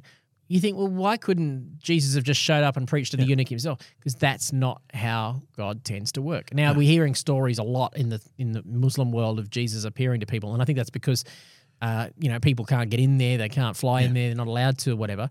But that's not the norm. I think the norm is God uses people to tell people about God. Even in the next story, we're going to see that. So just to preempt the story when we go there, Jesus is going to knock Saul off his horse and stand before him. Yeah. But even then, he's going to say to another guy, Ananias, you go and tell him about me. So Jesus. So the point is, Jesus uses people to tell people about Jesus. Yeah. That's the partnership we're in. Yep. It's not a one-sided thing. God could do it on his own, but he has chosen out of love to partner with humans to bring his kingdom to earth. And that's very important. I think that's the important thing to hear. If you can hear, if we're going to talking about all this stuff around mission, we talked about being targeted, about being ready, but then also that understand that God works through people. Each and every one of us through the people. Through like that's the reason why we are the church is so that we can be the hands and feet of Jesus. And that's a great privilege. Yeah. And it's I think too amazing. Often we're expecting and we're, like there's nothing wrong with wanting to have some sort of supernatural experience because it'd be awesome, but we can't go and expecting that but ignoring the people going and doing what Jesus actually wants done, not what you want to happen. That's right. And that's back to Acts 4 where they went and prayed, Lord, enable us to speak the word of God with boldness. So that wasn't an acknowledgement of, oh, Lord, this is all too hard. You do it. That was like, no, despite the fact that it's too hard, give us the courage to do it. Yeah. All right, we'll head to our final chapter, chapter 9.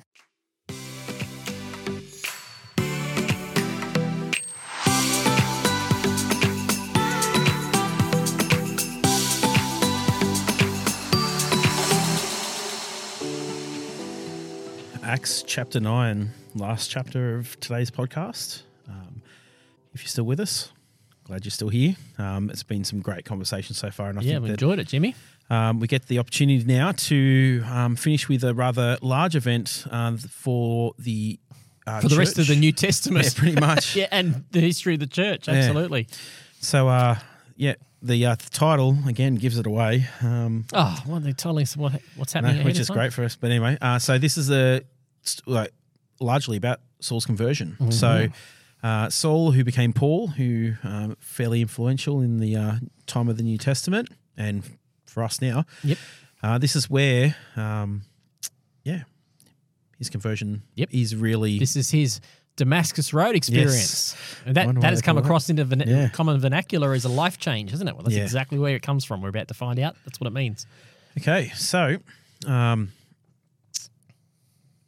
it starts in a great spot and it just shows again where Saul was at and what this change really brought because it says, meanwhile, so we've just come out of talking about all this good stuff happening. Yeah.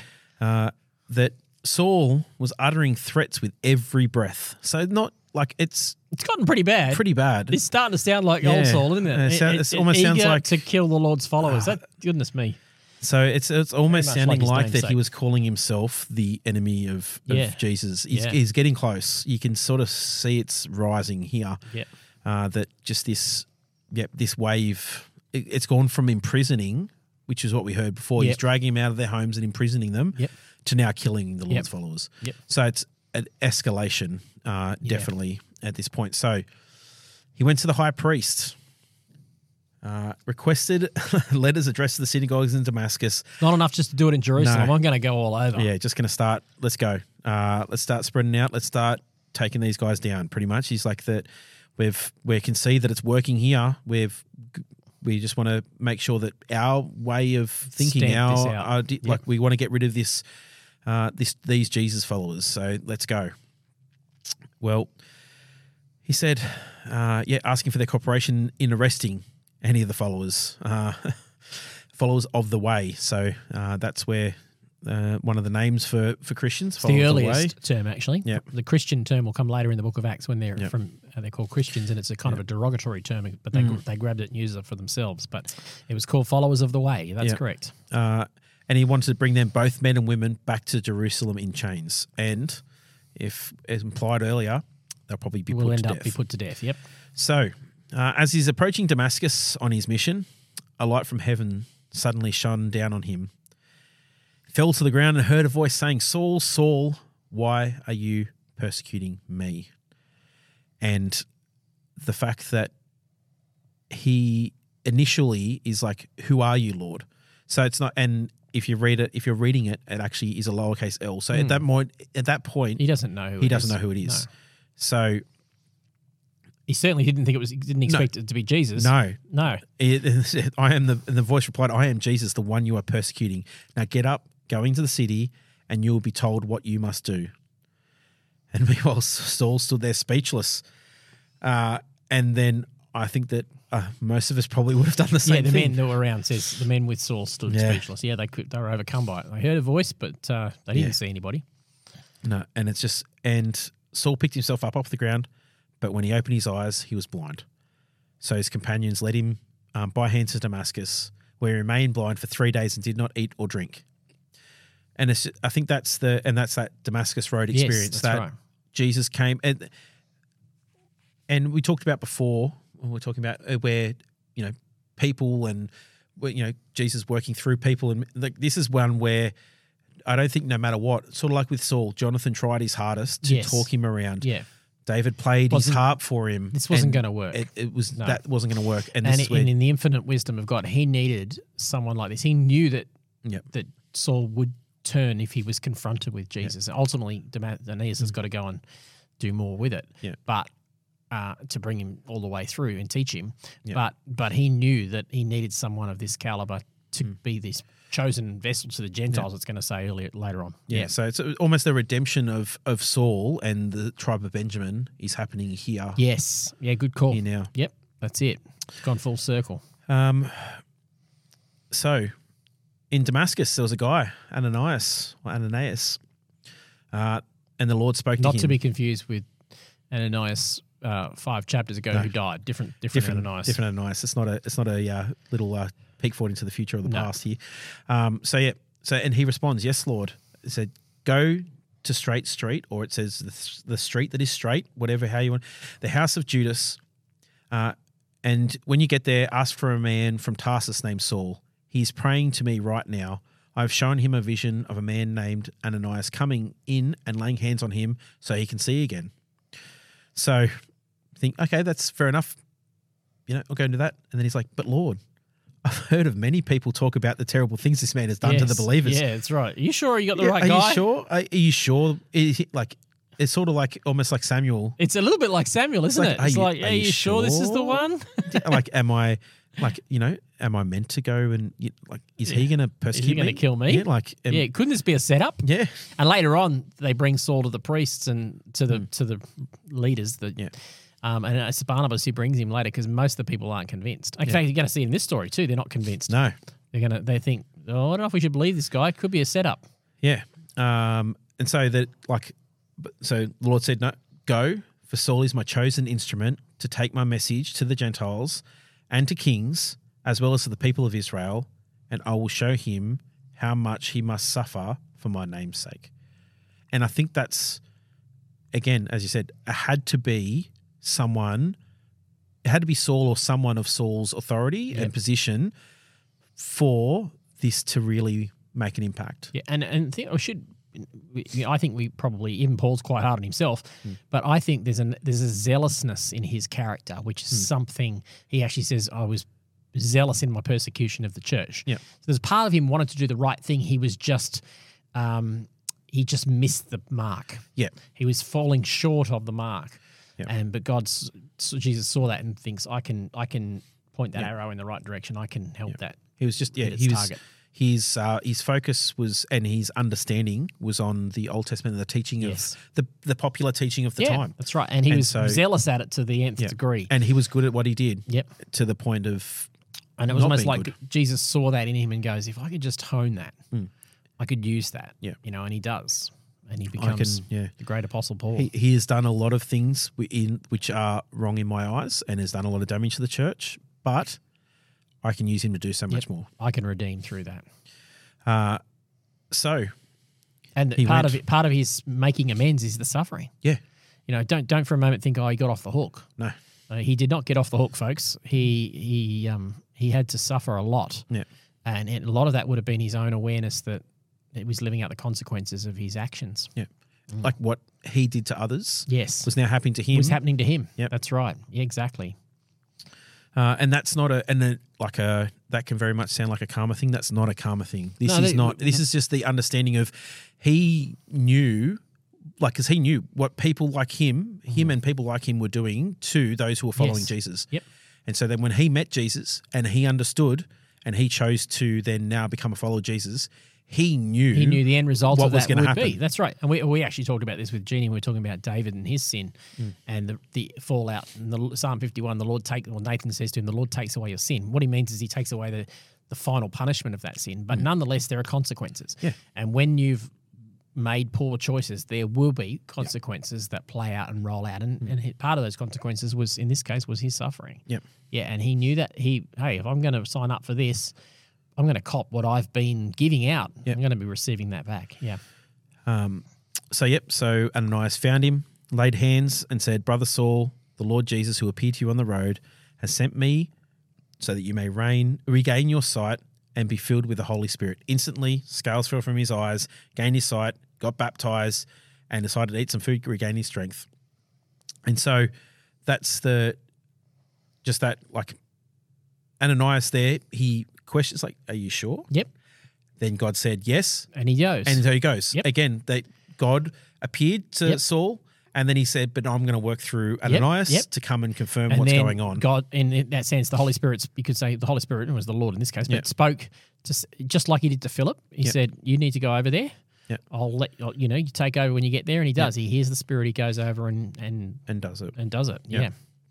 He's attuned. And the end result of that was that there's a bit of a revival breakout. Yep, Damascus. Because, Saul's gone full circle. He's done a full 180. Oh, because he would have come armed with that letter. Yeah, exactly. And instead of that, he's now preaching for Jesus. Yeah, exactly. And then they're probably a little bit confused about what's going on. But they don't like him eventually. They want to kick him out of town there too. Yeah. So, it says Saul's preaching became more and more powerful and the Jews in Damascus couldn't refute his proofs that Jesus was indeed the Messiah. So not only that... And the thing is that a guy like Saul, as we talked about, our basis is on that. If we have that basis of the Old Testament, we have a great understanding of what the New Testament is and Jesus' teaching and the apostles' teaching. And for Saul, if anyone's going to know anything about anything in the Old Testament scriptures, it's going to be Saul. A lot of people actually think that Saul was probably one of the most intelligent people that ever lived. He's incredibly brilliant. Yeah. And I think that's the thing that if...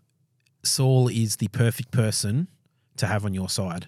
And I think that's when I think that Jesus saw, like Jesus came down and saw and acted, but you could see that the Lord was like, okay, we've started making some change, but you know what? Someone who's got this understanding, this knowledge of who I am, once I reveal it to him, no one's going to be able to and he's not only going to have the influence because they know who he is, how he was taught, who he was taught under, all of the lineage for him and who he was. And he's going to come out the other side and be fighting for me. That's right. He's going to win way more people. He's going to be a lot of fruit, isn't he? Because people won't be able to pick holes in what he says. Yeah. The only way they're going to pick holes in what he says is by lying about it or by saying that, no, you're possessed or something like that. Which they accuse him of all those things in different contexts. Yes, that's right. Yeah. Yeah, which is to say, folks, that your past is not beyond redemption. No. That's what Paul says. He says, God had mercy on me, the worst of sinners. And basically, it's Paul's way of saying, look, if he can do it for me, folks, he can do it for you because you weren't as bad as I was. Yeah, it doesn't matter. Before you were a follower of Jesus or even after, look at David. David's story. The redemptive story of David. He does some pretty horrible things, but he realizes what he's done. Yep. He repents and that's the thing. And despite the consequences, the next king comes through through Bathsheba. Yeah. So that's the redemptive power of God. He can take our biggest mistakes and turn them around and make them the catalyst for his greatest purposes for our life. So don't ever allow anyone or anything ever say to you that because of something that you've done or said ever stops you from being able to do amazing things. Or has been done to you. Or has been done to you. That's right. Yep. You're never beyond the touch of God. No. In fact, the deeper the dungeon, the higher the calling. Very often. Yeah. Yes. So that's Saul. He's going to begin to preach in Damascus and then get out of Damascus. Then we're going to park Saul for a while in the story. He's going to come back in a couple of chapters. Yep. But when he comes back, scholars say it's probably 10 to 12 years later. So he heads back to his hometown, and it's in that time that he wrestles with the scripture and tries to unlearn and relearn everything he's known in the light of Jesus. So when he comes back, it's like he is, I use this word, he's Christified the Old Testament. He has just put Jesus into every aspect of the Old Testament. But he goes silent. We're going to go back. This is the last we're going to see of Peter in the book of Acts, actually. Yeah. Yes, I think it is probably. Oh, no, he'll be in Acts 15 as well. But this is, this is one of his final narratives. So, so we get to Peter. And then Peter's also left Jerusalem. Yep, he's headed down the road, not very far. He's just gone down to Lydia, to the town of Jaffa, the town of Lydda, which is just down the coast. And then he met Ananias, not to be confused with Ananias, one or two, and different, who'd been paralyzed and bedridden for 8 years. So someone who needed healing, and this is where he meets him, and he just says to him, Ananias, Jesus Christ heals you. Get up, roll up your sleeping mat, and he was healed instantly. Mm. And we've heard that before. And we heard it earlier in this chapter. Yep. And we'll hear it through the New Testament. Jesus, there are miraculous healings. These things happen. Yep. And Peter did it right here. Yep. And they serve a bigger purpose. So the result of that is that everyone who knew him turned to the Lord. Yep. Yep. And I think that's the thing is that. A lot of times I don't know if we've already said it, but it's worth saying again, more than happy to go and have these big moments. But the reason we have those big moments is for then not just for those people that are involved in that initial moment, is for the outflow of what happens the consequences of that moment. It's good, Jimmy. So here it had big repercussions to that town and people, came to Jesus, flocked to Jesus, and was being saved.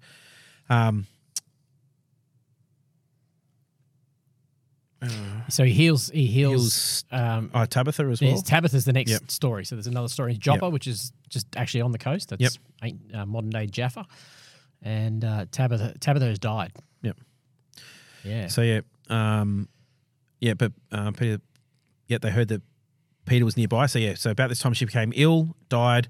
Body was washed, ready for burial, laid upstairs. So pretty much, like at this point, this is days. Yes, that she'd been passed, and they heard that Peter was nearby, and so they sent men to beg him to come and come and see them. So he goes. They took him straight upstairs, and it was just filled with people that were weeping and mourning. They knew, that she was dead. Yeah, yeah. At that point, they're well into the period of mourning, and they're mourning because they even show her tapestry. They've got the tapestries and things. Everything. That she's making. They're going through a normal grief process that you would go through in that situation, and then Peter steps into it and brings a miracle. That's so cool. He knelt, prayed, turned to the body, said, "Get up, Tabitha." Get up, Tabitha. Talitha kaum. And it's just great. And she sits up. She sits up and opens her eyes. Yep. And he gave her his hand and helped her up. And he called the widows and all the believers and presented her to them alive. Yep. And the news spread through that town, and many believed in the Lord. And Peter stayed a long time in Joppa, living with Simon, a tanner of hides. Yeah. So what we're going to see from last chapter 8 and chapter 9. By the time we get to the end of chapter 9, we've had. We're starting to see multiple towns. Samaria's been impacted. The regional towns in Judea, which is we've seen Judea, Samaria. Yep. At the ends of the earth, we've seen a eunuch heading back. So we're starting to see the ripple effect. We've been to Damascus with Saul. Mm. So it's starting to spread now. So that the mission work is working. Saul coming in and pretty much making them scatter. Yes. By starting that and imprisoning them in that. Yep. That it just banged from there, we're actually seeing the outworking that call. And I think Luke, as he writes it, wants you to see that because that we learn from that. We learn that, friends, we will face persecution, we will face hardship, but the church thrives in persecution. The church did not thrive in comfort. Yeah, it does more often than not. It does not. There are maybe one or two minor exceptions around the world. Yeah. I heard someone say recently that Japan suffered serious persecution and has never really recovered from that. It's probably one of the few countries that's never really recovered from persecution. Mm. But there's kind of there's three aspects. There's the church can be in power, the church can be having persecution, and they're the two I've always spoken to. And this person I was listening to on a podcast said there's a third version in a society where there's plurality. Mm. And he was saying that historically speaking, the church has always thrived in it's always thrived most in a pluralistic society where there is freedom of religion. That's why we hold to that value. Sadly, I don't see a lot of Christians holding to that. They want Christian religion. They just want to enforce Christ. But historically, the church, when there's been plurality, it's thrived the most. When there's been persecution, 9 times out of 10, it thrives. When there's power, when it's been in power, it's the exact opposite. So I think I'm not calling down persecution, but I think if we can embrace the fact that the Christian life carries with its suffering, we are seeing a degree of persecution. We're actually setting ourselves up to start to see the Judea, Samaria, and the ends of the earth. It's been a long day to see the ends of the earth as we willingly continue to shine the love of Christ, despite the hardship and how it's not always easy or preferable to do that. Definitely. Yeah. Hey, well, thanks, Jimmy. Thanks for being with me. We'll get you back again at some point in the future as well, but really enjoyed that. It was good. Yeah. It's good to get back behind the microphone. We didn't have this fancy high-tech microphone when we recorded Christians in Culture, did we? No, we were sitting around with little handhelds. And all sorts. A bit like the early days of this podcast where the sound system was humming and buzzing, but we've got good equipment now. Yep. All right, thanks for being with us, everyone, and have a great week. We'll talk to you next time.